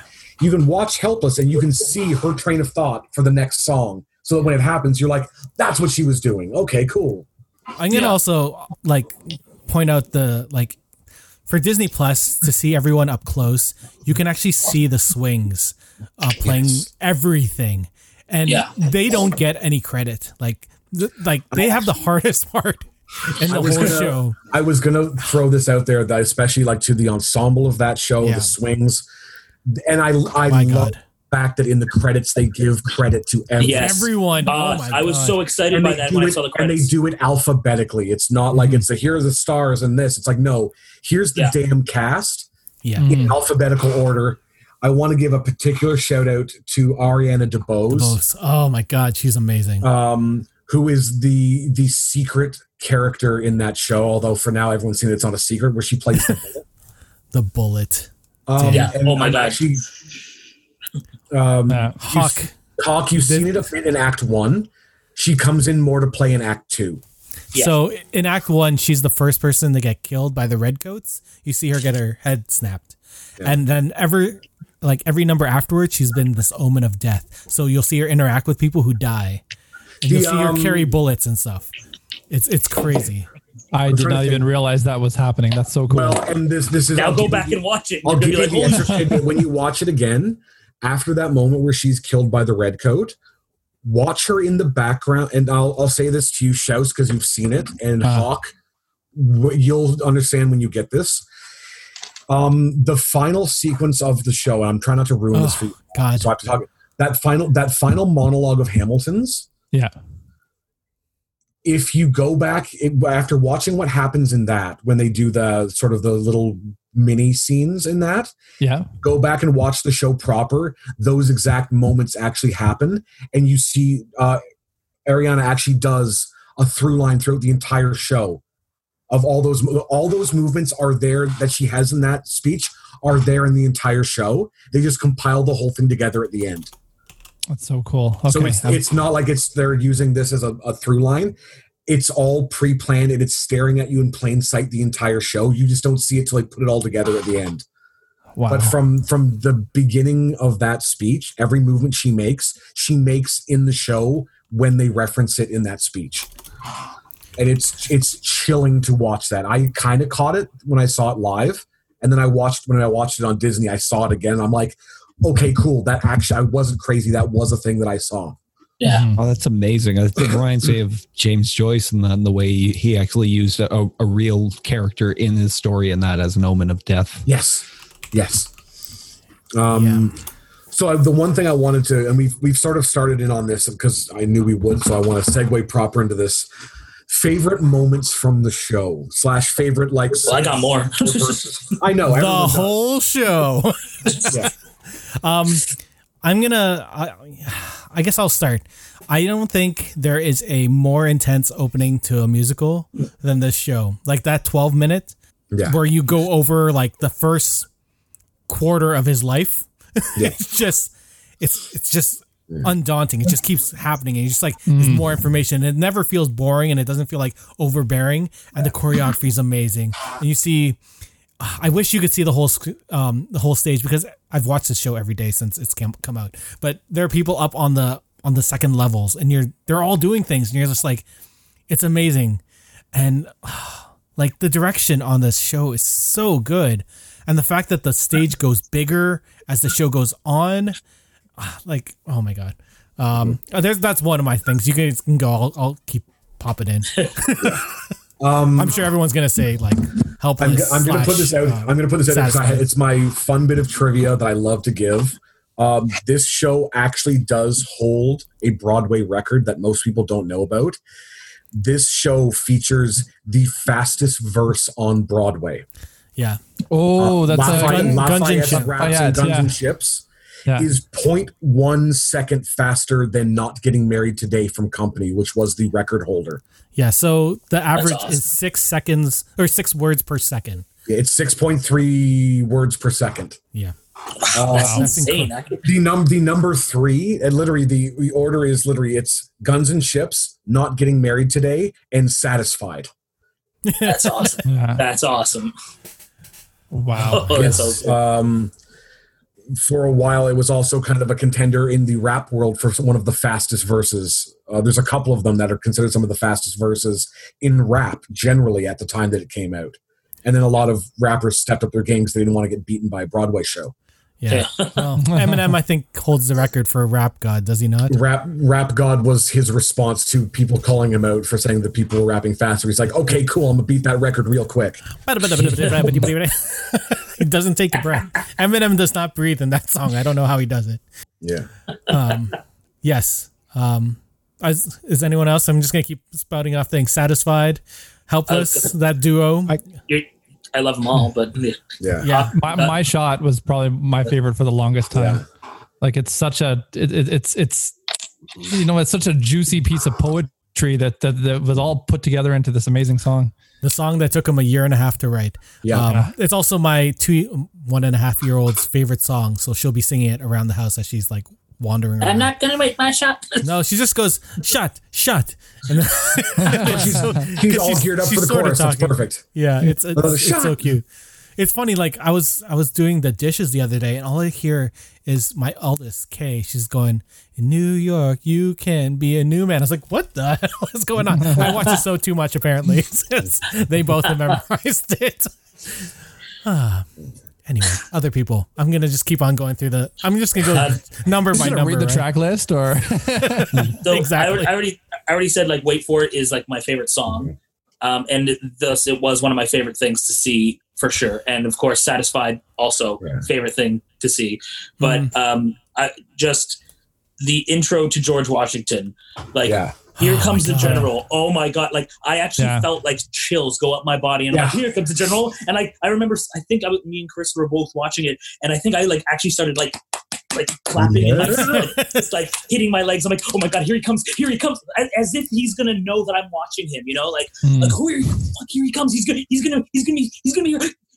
Chris, it's me. Like, It's Chris. It's, he knows. It's Chris Jackson. He just knows.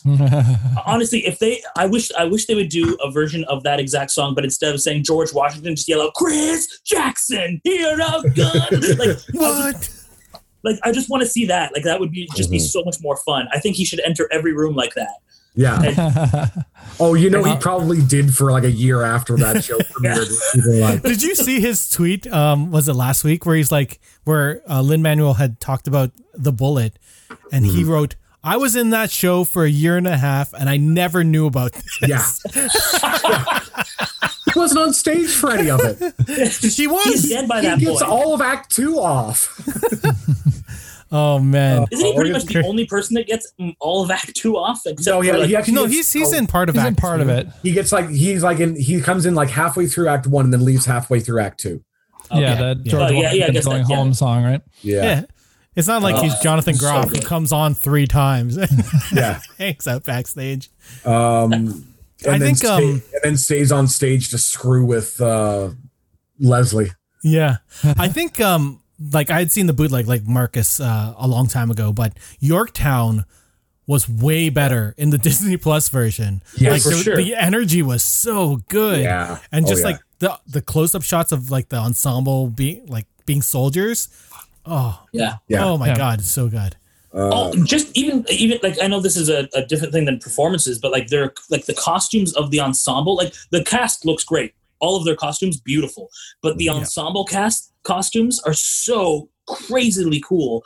Like just Yeah. watching them and like the slight changes they do, like just throwing on like a little half like ripped scarf becomes something, and like but they they have this beautiful like blank canvas to kind of create from and I mm. just loved it. I just I just kind of like why can't we all just wear that every day? I want to wear I it. know. Wanna- because it's hard to have intercourse over four sets of corsets. Oh, Um, Heyo. that's one I do. I want to give. Uh, I want to give a shout out to Oak, and I'm not Yeah. even going to try to pronounce his name because I will brutalize it. I just say uh, the, the mighty Oak, the mighty There you Oak, um, for his tweet. in Commanding response- His tweet in response to them releasing the trailer is, "I gave two fucks so y'all could have this show on Disney." Yeah, yeah. because he's a They had the participant bleep in too. both the swear. That bleep was unnecessary. I actually, when that happened, I- when that happened, I was like, "Are they going to do that throughout the entire show?" Early well, on? they you could only have one for a PG thirteen, right? That's why they kept one out of the three. yeah, so- still, Um, Uh, I, I I did not realize that Eliza was actually beatboxing and take a break. yes, Yeah, neither did I. That So when she did it, I was like, oh, that's amazing. Good job, Phillipa Soo. We didn't give her props. She's amazing in this show. Phillipa Oh, Soo. she's so good. everyone in the cast is Did, phenomenal. did you guys see her on uh, Jimmy Fallon when she did the? Uh, she she Yeah. actually sang "Helpless" with all Yes. of the, the at home instruments and the that uh, was Yeah. so good. That's and stuff with the roots. yeah, Speaking of Phillipa Soo, Burn was so Again. so good. songs that you can like. Again, that was one of those you can visualize how it works, and then you see it on stage, and you're like, "Oh my god!" Just her and uh, like props to Disney for getting us the close-ups of her emotion, like going through all those emotions. Yeah. and you could see the letters and how they're they're actually handwritten with Hamilton's actual writing. Yes, She burns it. Oh my god, it's so Yeah. good. Yes, Hawk, you'll get it to it, and you'll appreciate this. You will. I'm telling you, you have to appreciate it. This is not. A, this is not an opinion. I, I have to. I am starting. I'm starting to appreciate this a lot more. In that, um, uh, there was a moment in the in in it where I, I was a little taken aback. Uh, I actually it was when I messaged you the other night, Eric. Oh yeah, yeah, yeah. I'm only, yeah, uh, I'm, only 19, but my mind But is mine older. is- I thought it was such a bra- it was such a brash quote because Yeah. yeah. If you don't know, it comes from uh, uh, Shook Ones Part Two by Mhm. Mobb Deep. Um, there, there are so many like props to Lin Manuel Miranda A lot for, of uh, references. for, for references to not just rap and history, but like musical history. Like he, he Mm-hmm. It's, put um, everything. It's this so is one good. of those this is one of those things if you go on to uh genius.com and you look up every song every one of the songs or you get get the book. hamilton of uh, the revolution the not the book uh it has every reference that he makes and like what the reference like the history of that reference and what it's like in relation and there's such a history of hip-hop in this show like just little references that you would like you're like i kind of recognize that bit there's beats that he borrowed that he asked asked the performers if he could use in the show because Yeah. he wanted to use their beats he didn't want to steal them and Yeah. like again he was so like lin was so respectful with when he would borrow another artist's material he would Yeah. ask them to use it yeah. and he's like Before, yeah, i want you to get i want because everyone will know what i'm doing and i don't want them to think that i'm making this up so Yeah. Uh, before we go back to Hawk, um, there there are two of my favorite quotes because Lin writes little notes in this book, uh, Hamilton the Revolution. In one of the songs, Aaron Burr goes, "I'm a trust fund, baby, you can trust me." That's Yeah. his wife's favorite line that he has ever written yeah because it. She's like, "That that is something that sounds like you would say to me." yeah that's smooth that's that's smooth I'm a trust fund, baby. You can trust, trust me. me They um they they said that or Lin Manuel was has been doing a lot of like press recently, right? Like he's been doing a lot of stuff on uh, various talk shows and on YouTube Sure. and stuff, just talking about this this big release. And um, he was going through my shot and he was talking about that whole whoa whoa part, the whoa whoa whoa. He said that was um that's actually the AOL connection sound, like when Yeah. AOL connecting.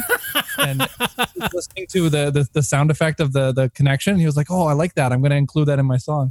yeah Um, one more note uh, that he makes in the in the book is his favorite uh, thing that he wrote was "Enter me." He says in parentheses because he loves adding theater jokes into Yeah. his own scripts.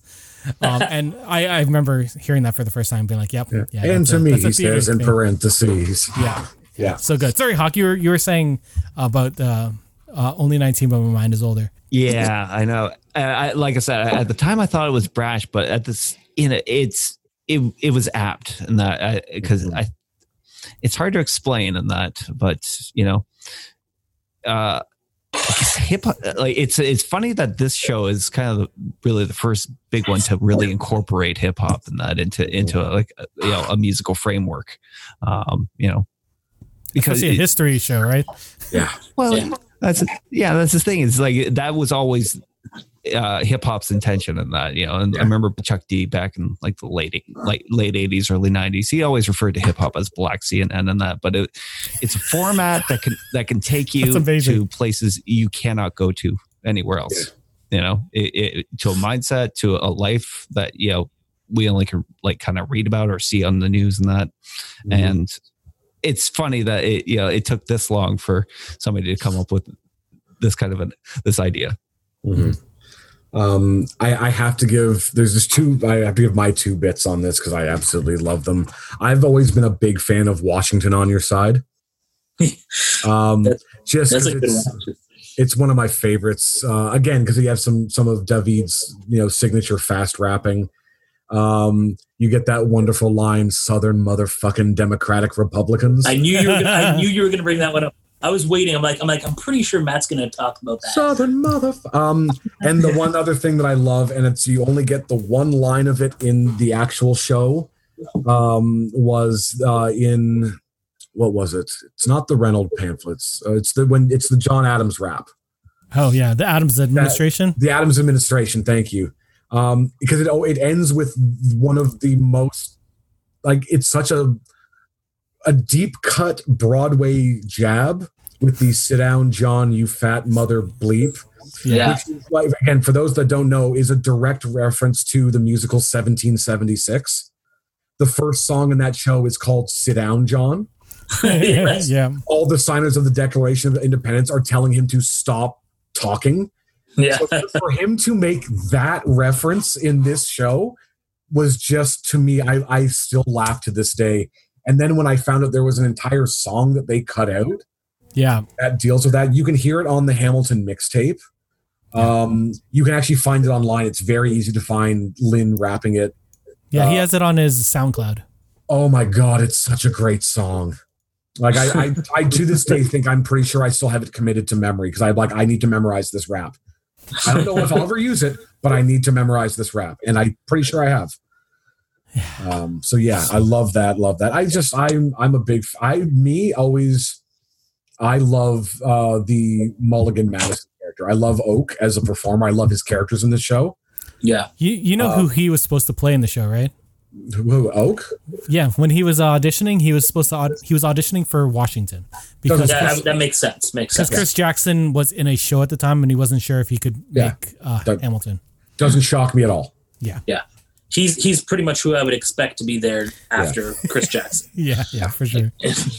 um but yeah just again like i love I, and just it, especially because um when you have a lot of these characters playing multiple roles i love that there's such uh, like as much as like you have lafayette and jefferson who are both very flamboyant characters for different reasons Yeah.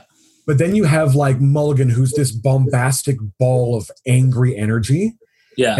Counterpoint that with this sickly James Madison. timid almost effeminate madison Yeah.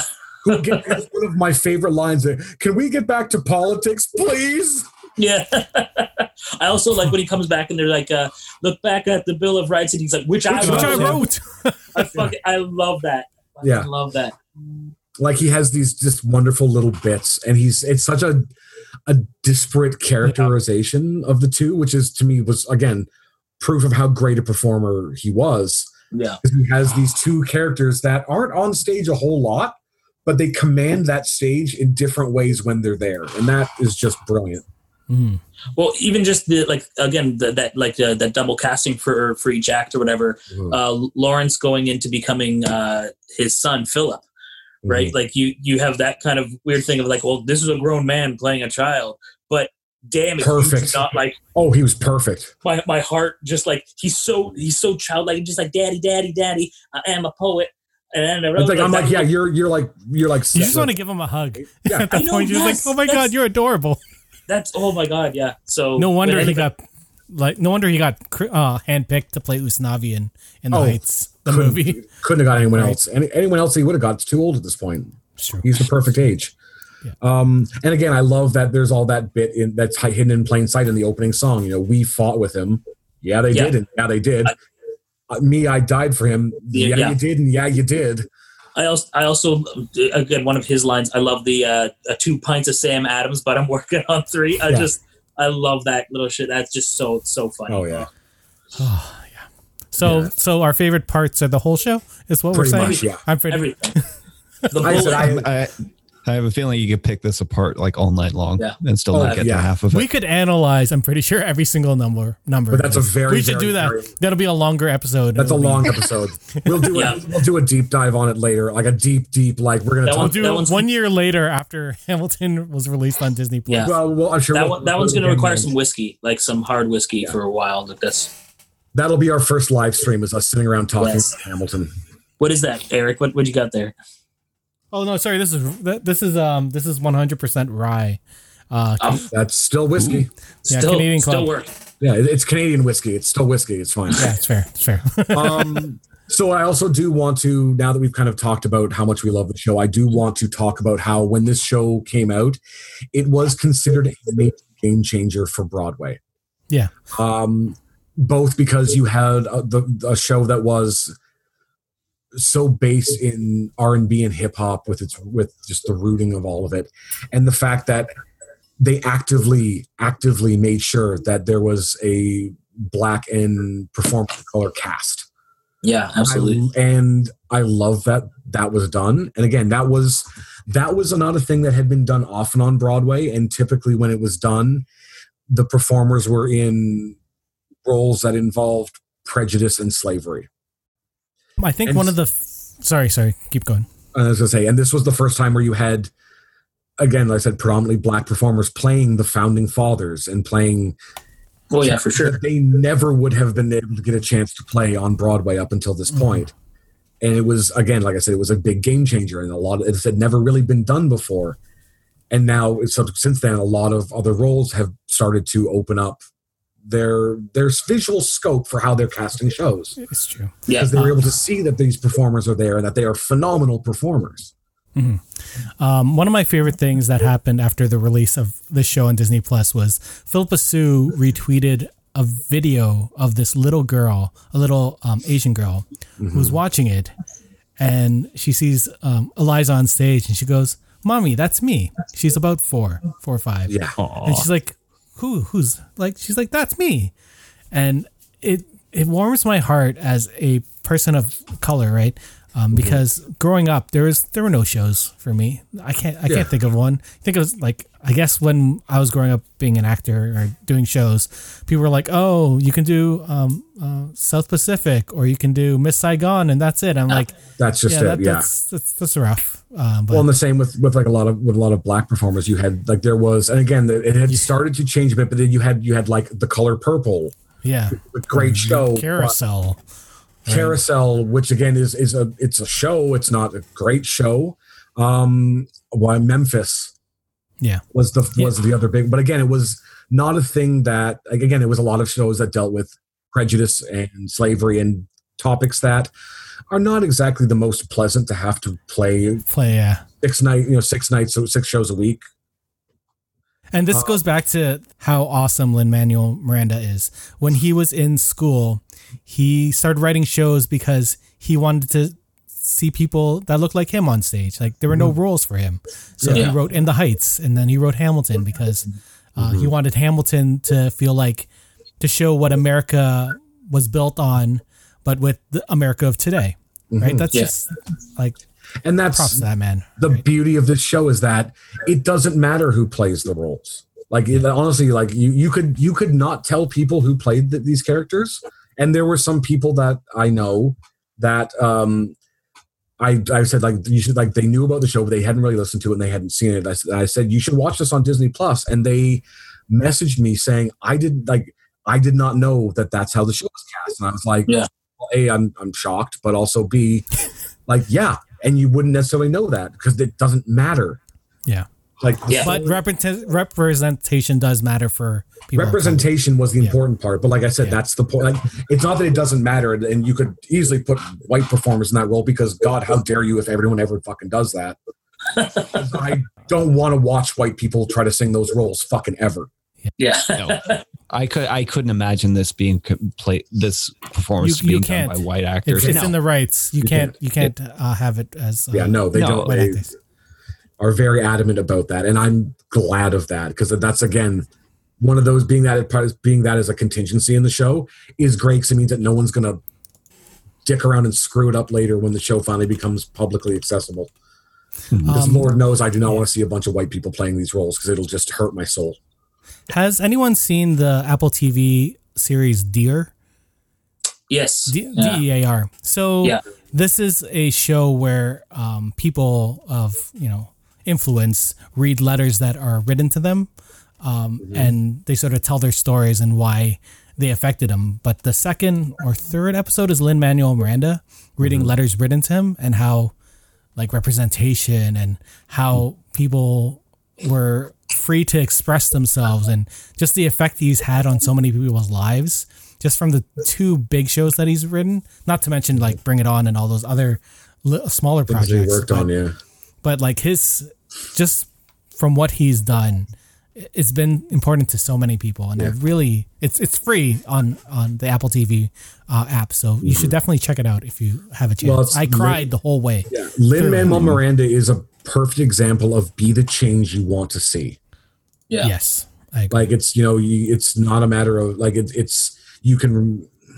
I'm trying not to get up on a soapbox here. It's very difficult. It's it's it is great to acknowledge that there is a problem and it's great to fight against that problem. But sometimes you need to, you don't need to wait for someone else to do it. If you want that change, be the change you want to see. Mhm. He took charge of the medium. Or, or- he he created a new me- he created a new medium like that's the thing like he is there it is one of those like it's a it's a very much a theater thing but it's like you know you can talk about oh that's a Sondheim show or oh that's a Webber show and you can Yeah. say that's a Miranda show Yeah. yeah. like you can This show- listen to a show and within about three minutes you can know who wrote that show you will know a Lin Manuel Miranda project regardless of how involved in it he is you listen to about two minutes of something you'll know if he had his hand in it Yeah. The first Uh, time I listened to Bring It On, I was like, this sounds like Lin Manuel Miranda. Like certain first- times, and you're just like, The yeah. first time I heard Neil Patrick Harris do a fast rap at the Tony Awards, I knew that he had to be involved somewhere. yeah, yeah, it's true.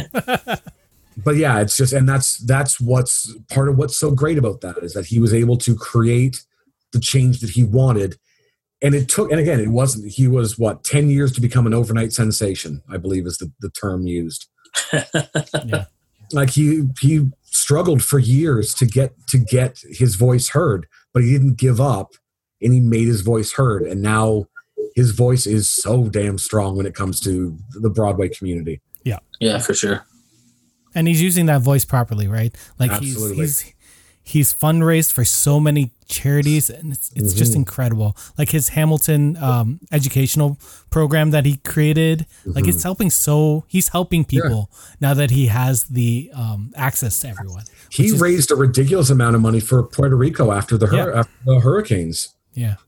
Just on the power of the fact that he's like, this is a this is a thing that we need to pay attention to.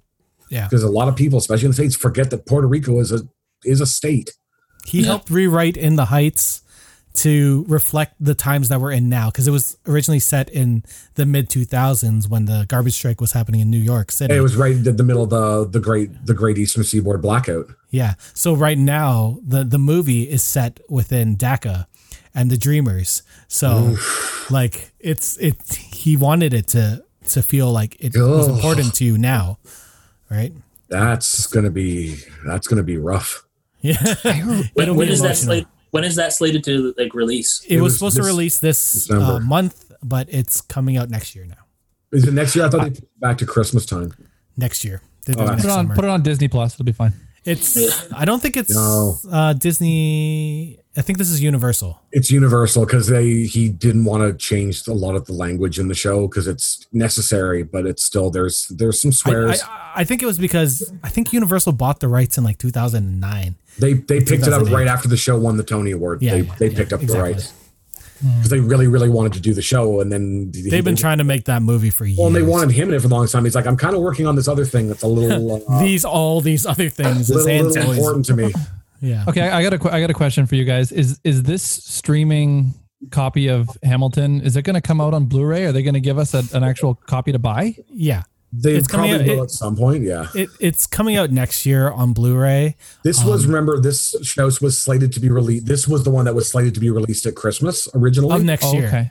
Well, no, it was Oh. this year. No, no, it was next year because this year was In the Heights and he wanted it to breathe uh, until Oh, next okay. year, I couldn't and then remember. I remember- Hamilton Oh, would come out next year and have another year to breathe. Plus, the, the um, because of all the translation they need to do for the Right. subtitles, they needed the time for next year. That's why there's only a couple languages on Disney Plus Yeah. right now. Yeah. They wanted to be accessible to everyone. You're Yeah. right. Yeah. Yeah. Which also, again, I want to applaud whoever was responsible for that because I watched the show with subtitles because I'm, you know, half deaf, and I like to be able. And they they didn't miss a syllable with those. I I don't understand. like I remember watching Guns and Ships, like my 14th time watching it and just Mm-hmm. reading it. I'm just like, well, I can't keep up with this text.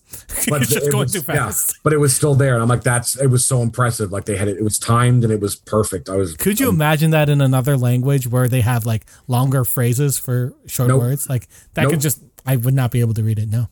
And I don't even know if it would be possible to translate into certain languages and get the point across. And I think he wanted something like 30 35 Well, I languages think he wanted almost all, all, like all, like all, any place that it could be accessed, he wanted it to be accessed because he wants it to be appreciated by everyone, and more power to him for it. Mm. Um, I'm going to ask you guys a question about this show. So now that we have this prof- professional pro shot show on Disney Plus, um, there's been this call for more theater to be released like this. Um, there's always been this talk about accessibility for the theater world, and it's always been hard for some people, especially going to Broadway because it's so so damn expensive, right? Um, Yeah. And then Well, some shows don't live past Broadway, unfortunately. um Well, I mean, it's There- expensive, and you have to get to New York and stay in New York, which is more expensive than Broadway shows sometimes. Yeah. So, what are your thoughts on this? Should they release more? I'm going to add one more tidbit. The New York Archive has over 5,000 pro shot musicals in it um, because they take a recording of pretty much most Broadway shows just to keep uh, a living archive of the shows. They can't distribute it because of money issues, like you'd have to pay all the actors Yeah, for that um, distribution rights, but you can actually go to the New York archives to watch these shows. Some shows that have never seen the light of day um, past their Broadway performance. W- would all of the actors for Hamilton have gotten a nice paycheck out of this? Absolutely. Yes, Yeah, yes. for sure. 100%. Yeah.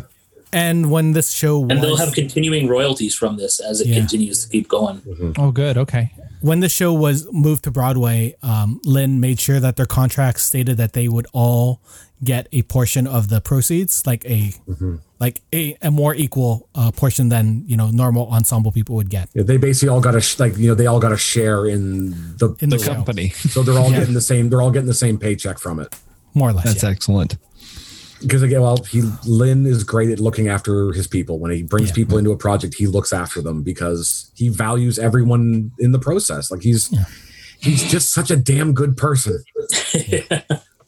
But yeah, so back to the idea of accessibility to uh, live theater, especially in these COVID times. I Thoughts? I sincerely I think it would be it's it's a brilliant idea. I don't know. I mean I mean again, there's the the licensing, and you want to make sure that everyone can get paid, and that even people are all right with their performance being seen. Because some people are like, I don't really want you to see me do that because I didn't like it. Yeah. I think I, I think it's something that really has to be kind of thought about for the future of theater because especially if, if things continue on the way they are, uh, the theater itself is going to be a, a very hard medium to get back into and get the Mhm. uh, public's trust back into. Just to get into a closed space with that many people in the dark, everybody talking, laughing, crying, spewing things out in the dark. Yeah. So the idea of, of people getting back to that anytime soon is is terrifying. Mhm. Um, so I think even just it as a transitional thing, it's something that we should be looked at much more seriously Mm-hmm. right now. But also as a futuristic thing, like I mean, I remember I got to see um, uh, a, a, a, a filming of um, Coriolanus that uh, starred Tom Hiddleston. Yeah. Uh, Oh, playing so at the Cineplex, and it was incredible. I never, I'm not going to be able to get out to England to go see this beautiful Mhm. show, but here they were showing. Like first, they, there was a nice little tidbit beforehand talking about the theater that they're performing in and its Yes. history, and then you get to see this incredible show Mhm. that was I, I otherwise would have been left out of. Mhm. And here it is in front of me, and like you know, I was happy to pay the ticket price to go see it, and I would happily pay the ticket price to go see any Mhm. beautiful professionally shot show like that on on a on a screen somewhere. Yeah. Well, and that's like the like was like Stratford, the Stratford Festival, and the National Theater, National Theatre. especially went through their back catalog and was like, here are shows that we shot. Yeah. And again, Yeah. and those are the ones they they shot to be released like in Cineplex for people to see. Yeah. And but like they're all those companies a lot they always have archival shows. They always film their shows. Yeah. Yeah.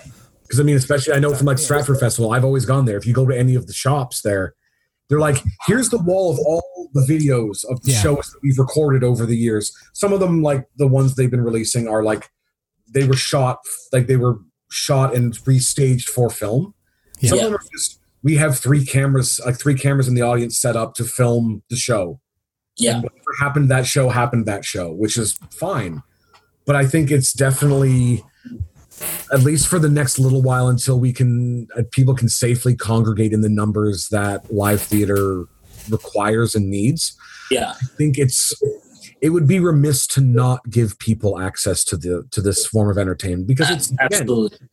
and even just continuing forward because a lot of people don't go out to live theater because again Well- like there's always that stigma of you want to get dressed up and go out for a night of theater and people don't necessarily feel comfortable doing that And even just an accessibility standpoint, there are people that Absolutely. can't get out. There are people that don't have the opportunity and they would love to see these kind Yeah. of performances so that's something i really think needs to happen in the future also uh, you know in in a, in a medium such as the, uh, live theater it's it's it's really hard to get younger audiences and people to to go see these things especially when you know i remember the, I, I no longer work there but working at theater aquarius for a number of years the biggest thing that i could not fathom my head around and i didn't understand why they did this was every time they had a beautiful family christmas show there wasn't a family package or a way to get kids in for a cheaper price. So Mhm. parents wouldn't pay the prices and they would miss out. These kids wouldn't go see this show that they wanted to see Wow. because it was too expensive. Like four hundred dollars for four, a family of four to go see a, a show is is too much to ask at that point for especially for uh, you know, something to brighten up a kid's day. Yeah. Um, so having that kind of thing for the future of of theater and for the future of that kind of medium, like we need people to be excited by it. We need people to get interested in it. yeah And if they don't have access to get to see this stuff, why would they be interested in it? And will it survive? It will slowly die out. So Mhm. this is something that needs to be kind of figured out so that we can save live theater Mhm. as a format to begin with. Because if if we don't, it might just disappear in the next twenty years. Yeah, Yeah. and going off of that, like I watched this show with my kids, and having a kid sit down for two plus hours is a task, It's especially tricky. one that's two and one that's five. And Yeah. kids that see musicals, they want to stand up and dance and sing along, right? Yeah, they can't do that in the theater. You can do that at home, and that's amazing. Shows. Mm-hmm. Have you watched this with your kids yet, or Well, watched no, parts I- of it? I was about to say I didn't know if I was going to do that because there were some mature themes in the show that I wasn't sure if I was ready to share with my kids. Like Mm. there, there's some, you know, there's there's violence, there's you know infidelity on the part of uh, uh, of Yeah. Hamilton, and and there's some some you know some scandalous scenes and stuff. I just didn't know if it was really a kids show. It's But I'd love to hear your thoughts on how it worked. I, I, it's kids. not it's not a kids show, but I um, my my kid my kids ask questions and I answered truthfully, and sometimes she'd just be like, "Oh, she shouldn't be kissing that guy. Yeah. He's married." I was like, "You are Yeah. right, child. That is you right. Are right. You are right.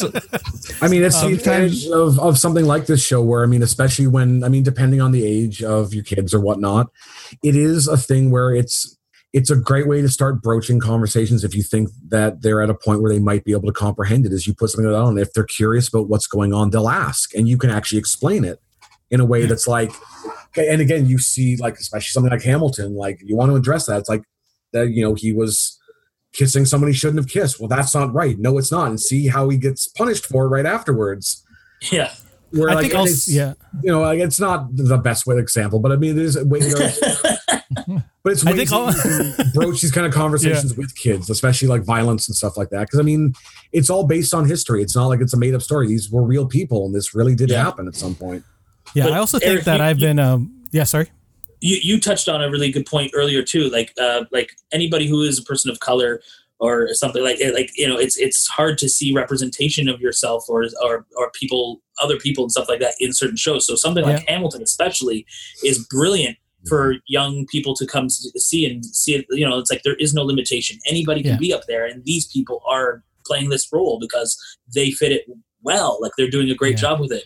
It's nice to see that sort of thing. I kind of grew up the same way, right? Like I, Yeah. you know, I'm like, I want to be that guy. Well, that's only played by a tall Caucasian male with a strong jaw. You can't be Yeah, that exactly. Mhm. so you know like it, it Yeah. sucks so so see so even going forward and having releasing more things because like i mean as as time goes on more things are being cast like this uh um you know you get to see a black person playing macbeth like that's something Oh that my we god. Yes. we want we want to see like that that's something that you that should be seen not not Mhm. squandered away Yeah. so it's eh, you know making all that kind of live theater and like the changes that live theater is able to do with that casting and with the, the people that they put in their roles should be seen by more audiences in the future Absolutely. Yeah, there, there's nothing that makes me happier than hearing my daughter say, "Hey, she looks like me," and it happens not too frequently because you know TV is what it is. Yeah. But whenever it happens and she gets excited about it, it makes me, you know, it makes my heart grow like ten sizes bigger. absolutely Yeah, yeah, but it's definitely yeah, it's it's a glorious thing. oh, going back to shows, I think um, start playing it if if they can handle it, they can handle it, right? Uh, I think I've been trying to push my daughter's limits a little bit more. Not- Jurassic Park yeah, yeah, so I showed her Yeah. Jurassic Park. I just yeah, you've been say. showing some interesting things. Yeah. but like, but one time, like I'd watched Dark Crystal, like the new series on Netflix, and she Whoa. sat down beside me and was like, much. "This is so cool." And she watched like some of the darker parts, and I was like, "I don't know if you can handle this." She's like, "I'm fine," and I'm like, "Okay." So I I know I I I can gauge her um her sensitivity to things. I think at this. And I can push it a little bit more, and if she says it's scary, we'll we'll stop it right then. Yeah, Like I won't push her to watch more of it. the one I say I have I have loved your posting of your kids' comments while watching some of the, these Yeah. things. Me too. Uh, yeah the 100%. Jurassic Park. So She- funny. you know, it, it's something about kids and that everything is very matter of fact. Yeah. Um, yeah.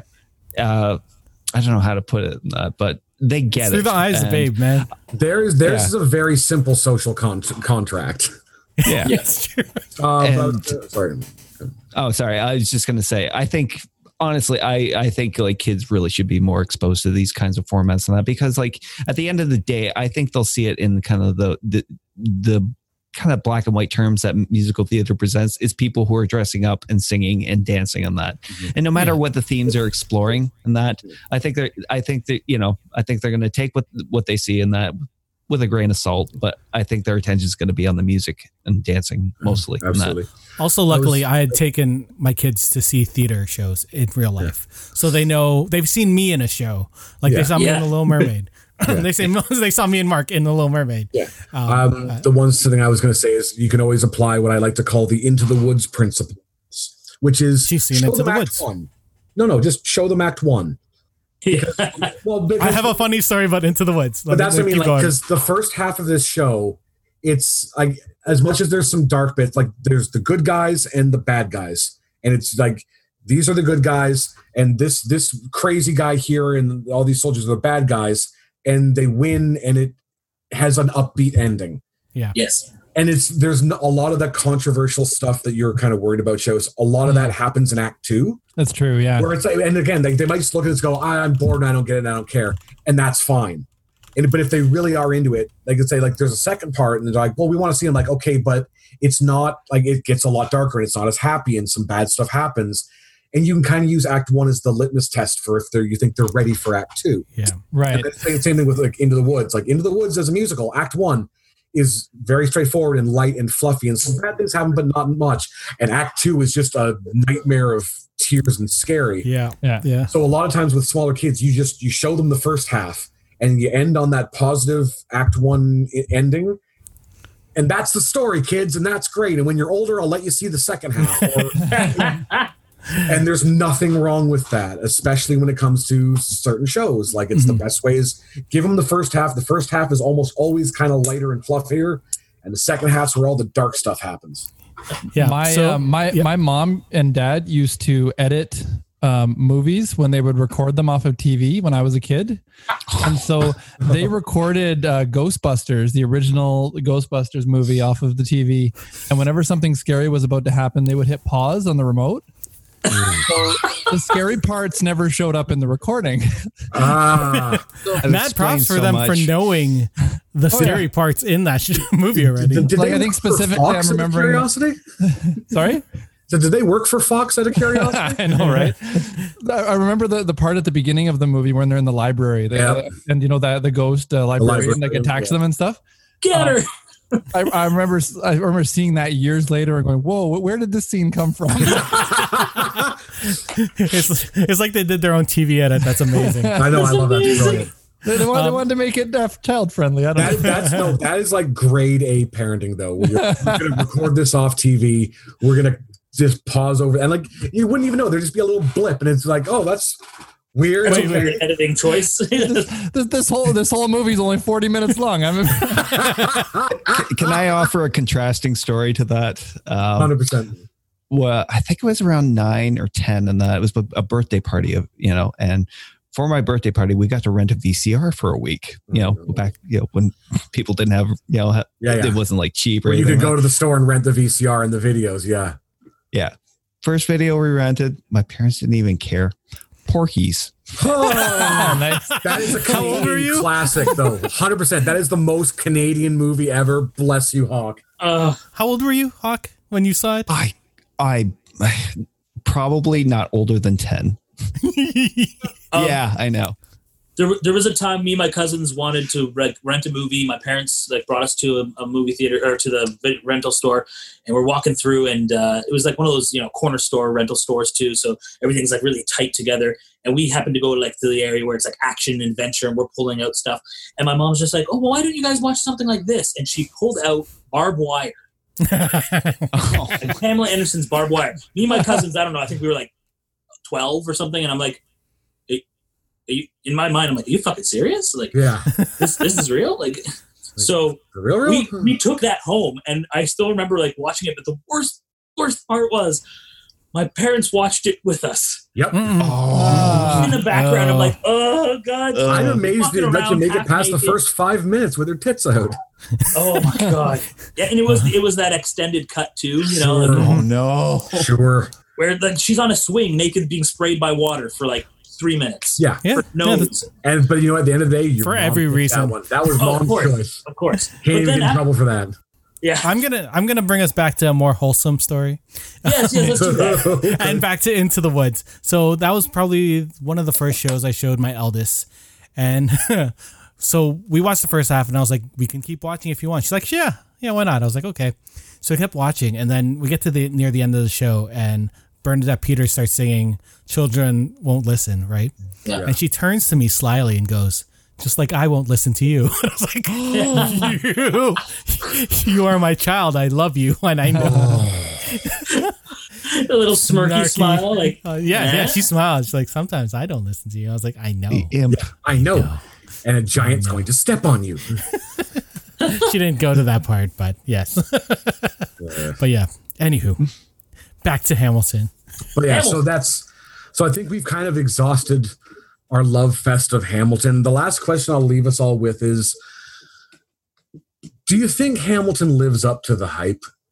For someone that for some reason has never heard or seen this show or heard of or seen this show, do you, do you think it lives up to the hype that's existed for the last, you know, half decade?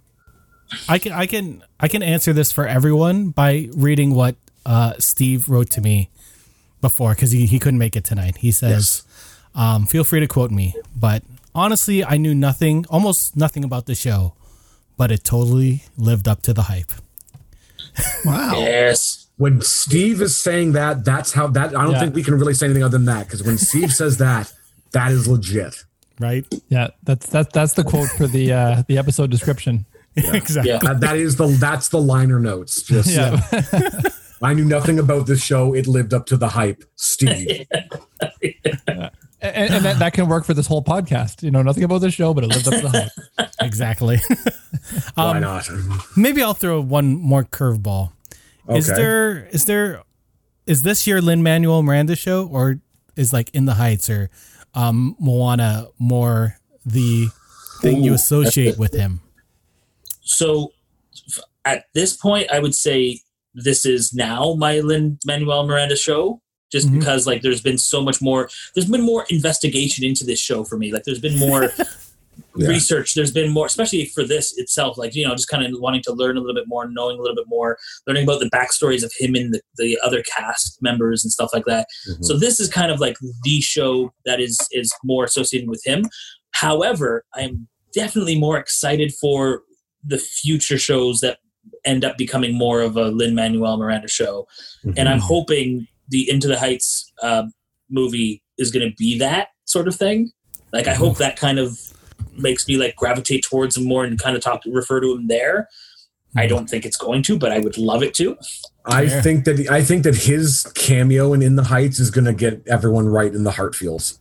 Yeah. yeah for sure Because Yeah. I mean, they, he's the Piragua guy. Like I don't, I don't, I don't care about the rest of the movie. The rest of the movie could be absolute dog shit. I want to hear him sing those two songs, and I will leave that movie happy. Yeah. Hawk, what about you?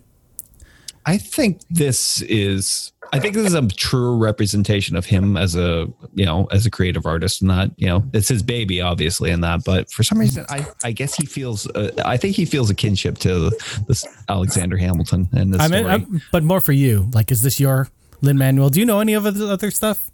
Uh, I'm, I'm, yeah, I'm, like I said, not a musical theater person. I, I am familiar with him through a couple of uh, different roles in that. Um, but even without knowing most of his history in that, I see this is him. This, This is, is him. what, uh, yeah. Right. I um shall I assume Moana for you. Having having a daughter, uh, I assume I'm- I'm watch actually- I'm actually more look- than anything. I'm looking forward to Hamilton 2 when that comes out. Uh, the Hamiltoninger. uh, this this is definitely my favorite Lin Manuel thing. I, I don't I know nothing about In the Heights, so I'm going to be going into that completely blind. Um, But I'm looking forward to. Uh, I don't know. Do you guys recommend that I go straight into the movie, or should I start listening to the soundtrack first? Um, within the Heights, it's really dumb. I- You know, you know what? I would say go into the movie blind because Okay. the thing is, like, he's he's updated the movie, Yeah. and They're not going to have all the songs That's from that's the, the, big musical. thing is an- Okay. any movie adaptation of a musical, I'm always nervous about because they have to make concessions because of how they tell the story. Mm. So I I would say if you see the movie and you like the movie, absolutely go back and listen to the show. But I wouldn't go in knowing Okay. in the heights in case they it like it could also like take this weird hard right and like be a completely different animal and you don't want to go in disappointed.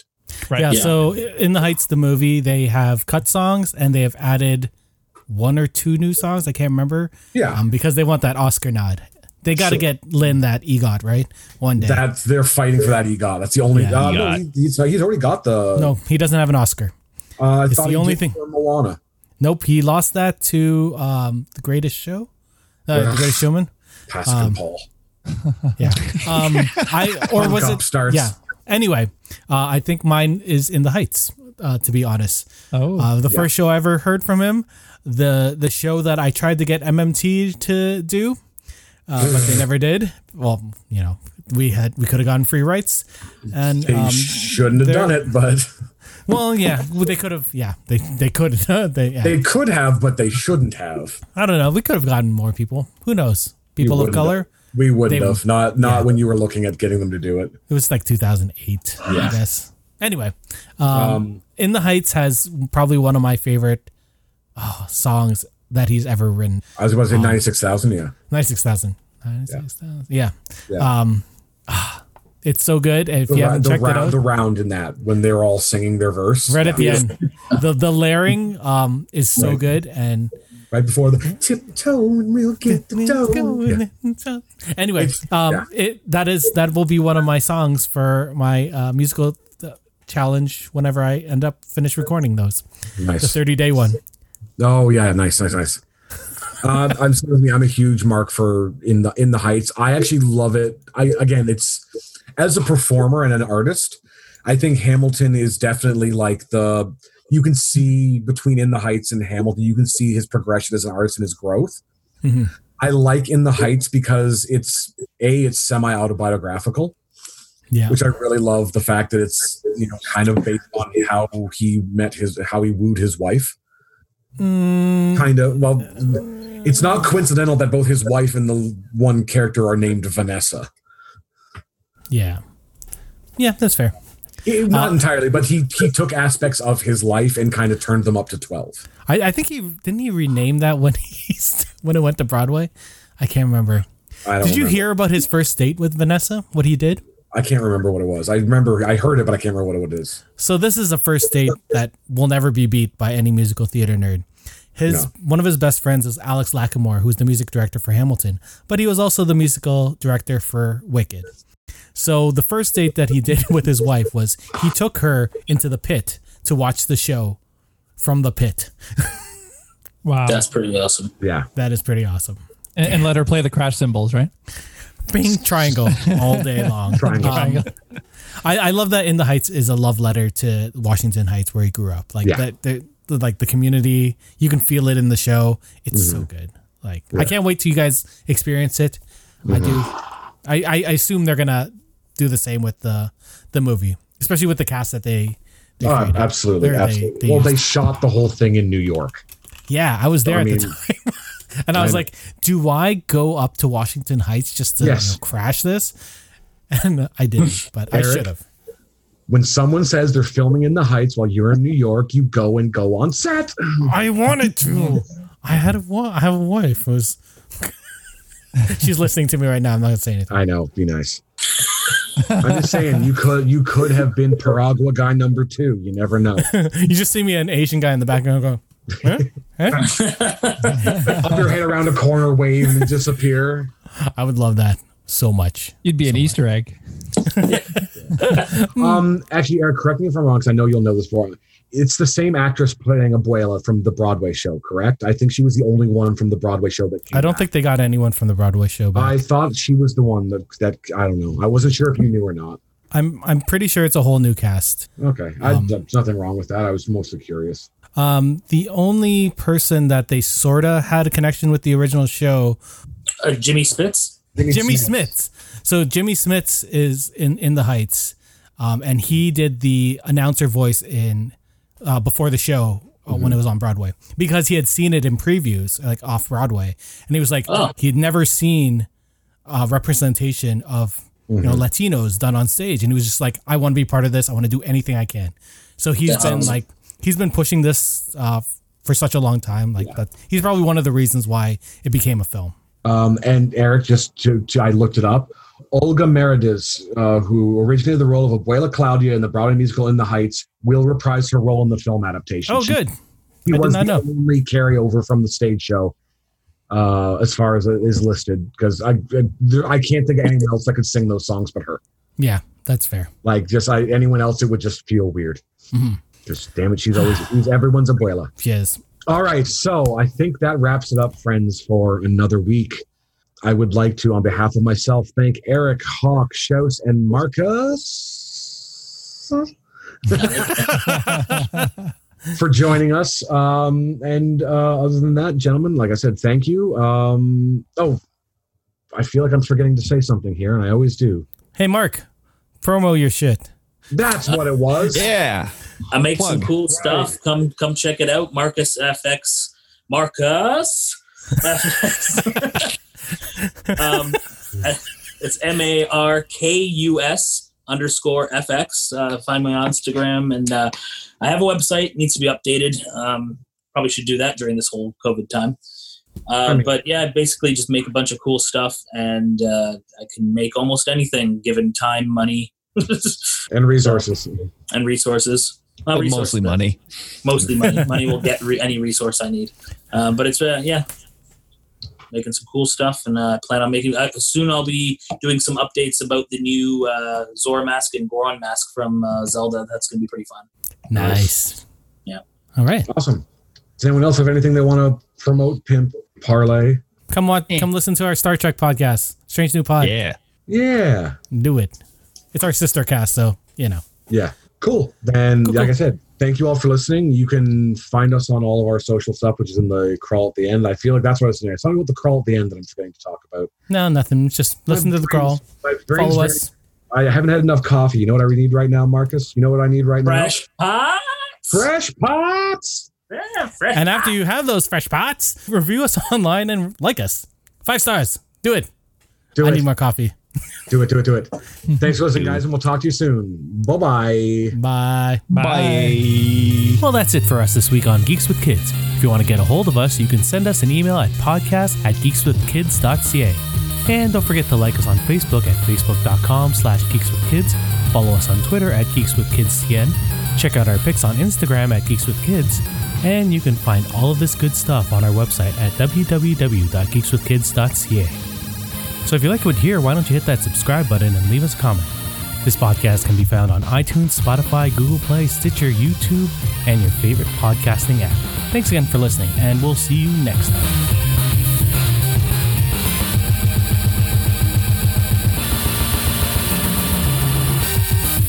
Fresh In the. Heights. Fish pods. Fresh pots.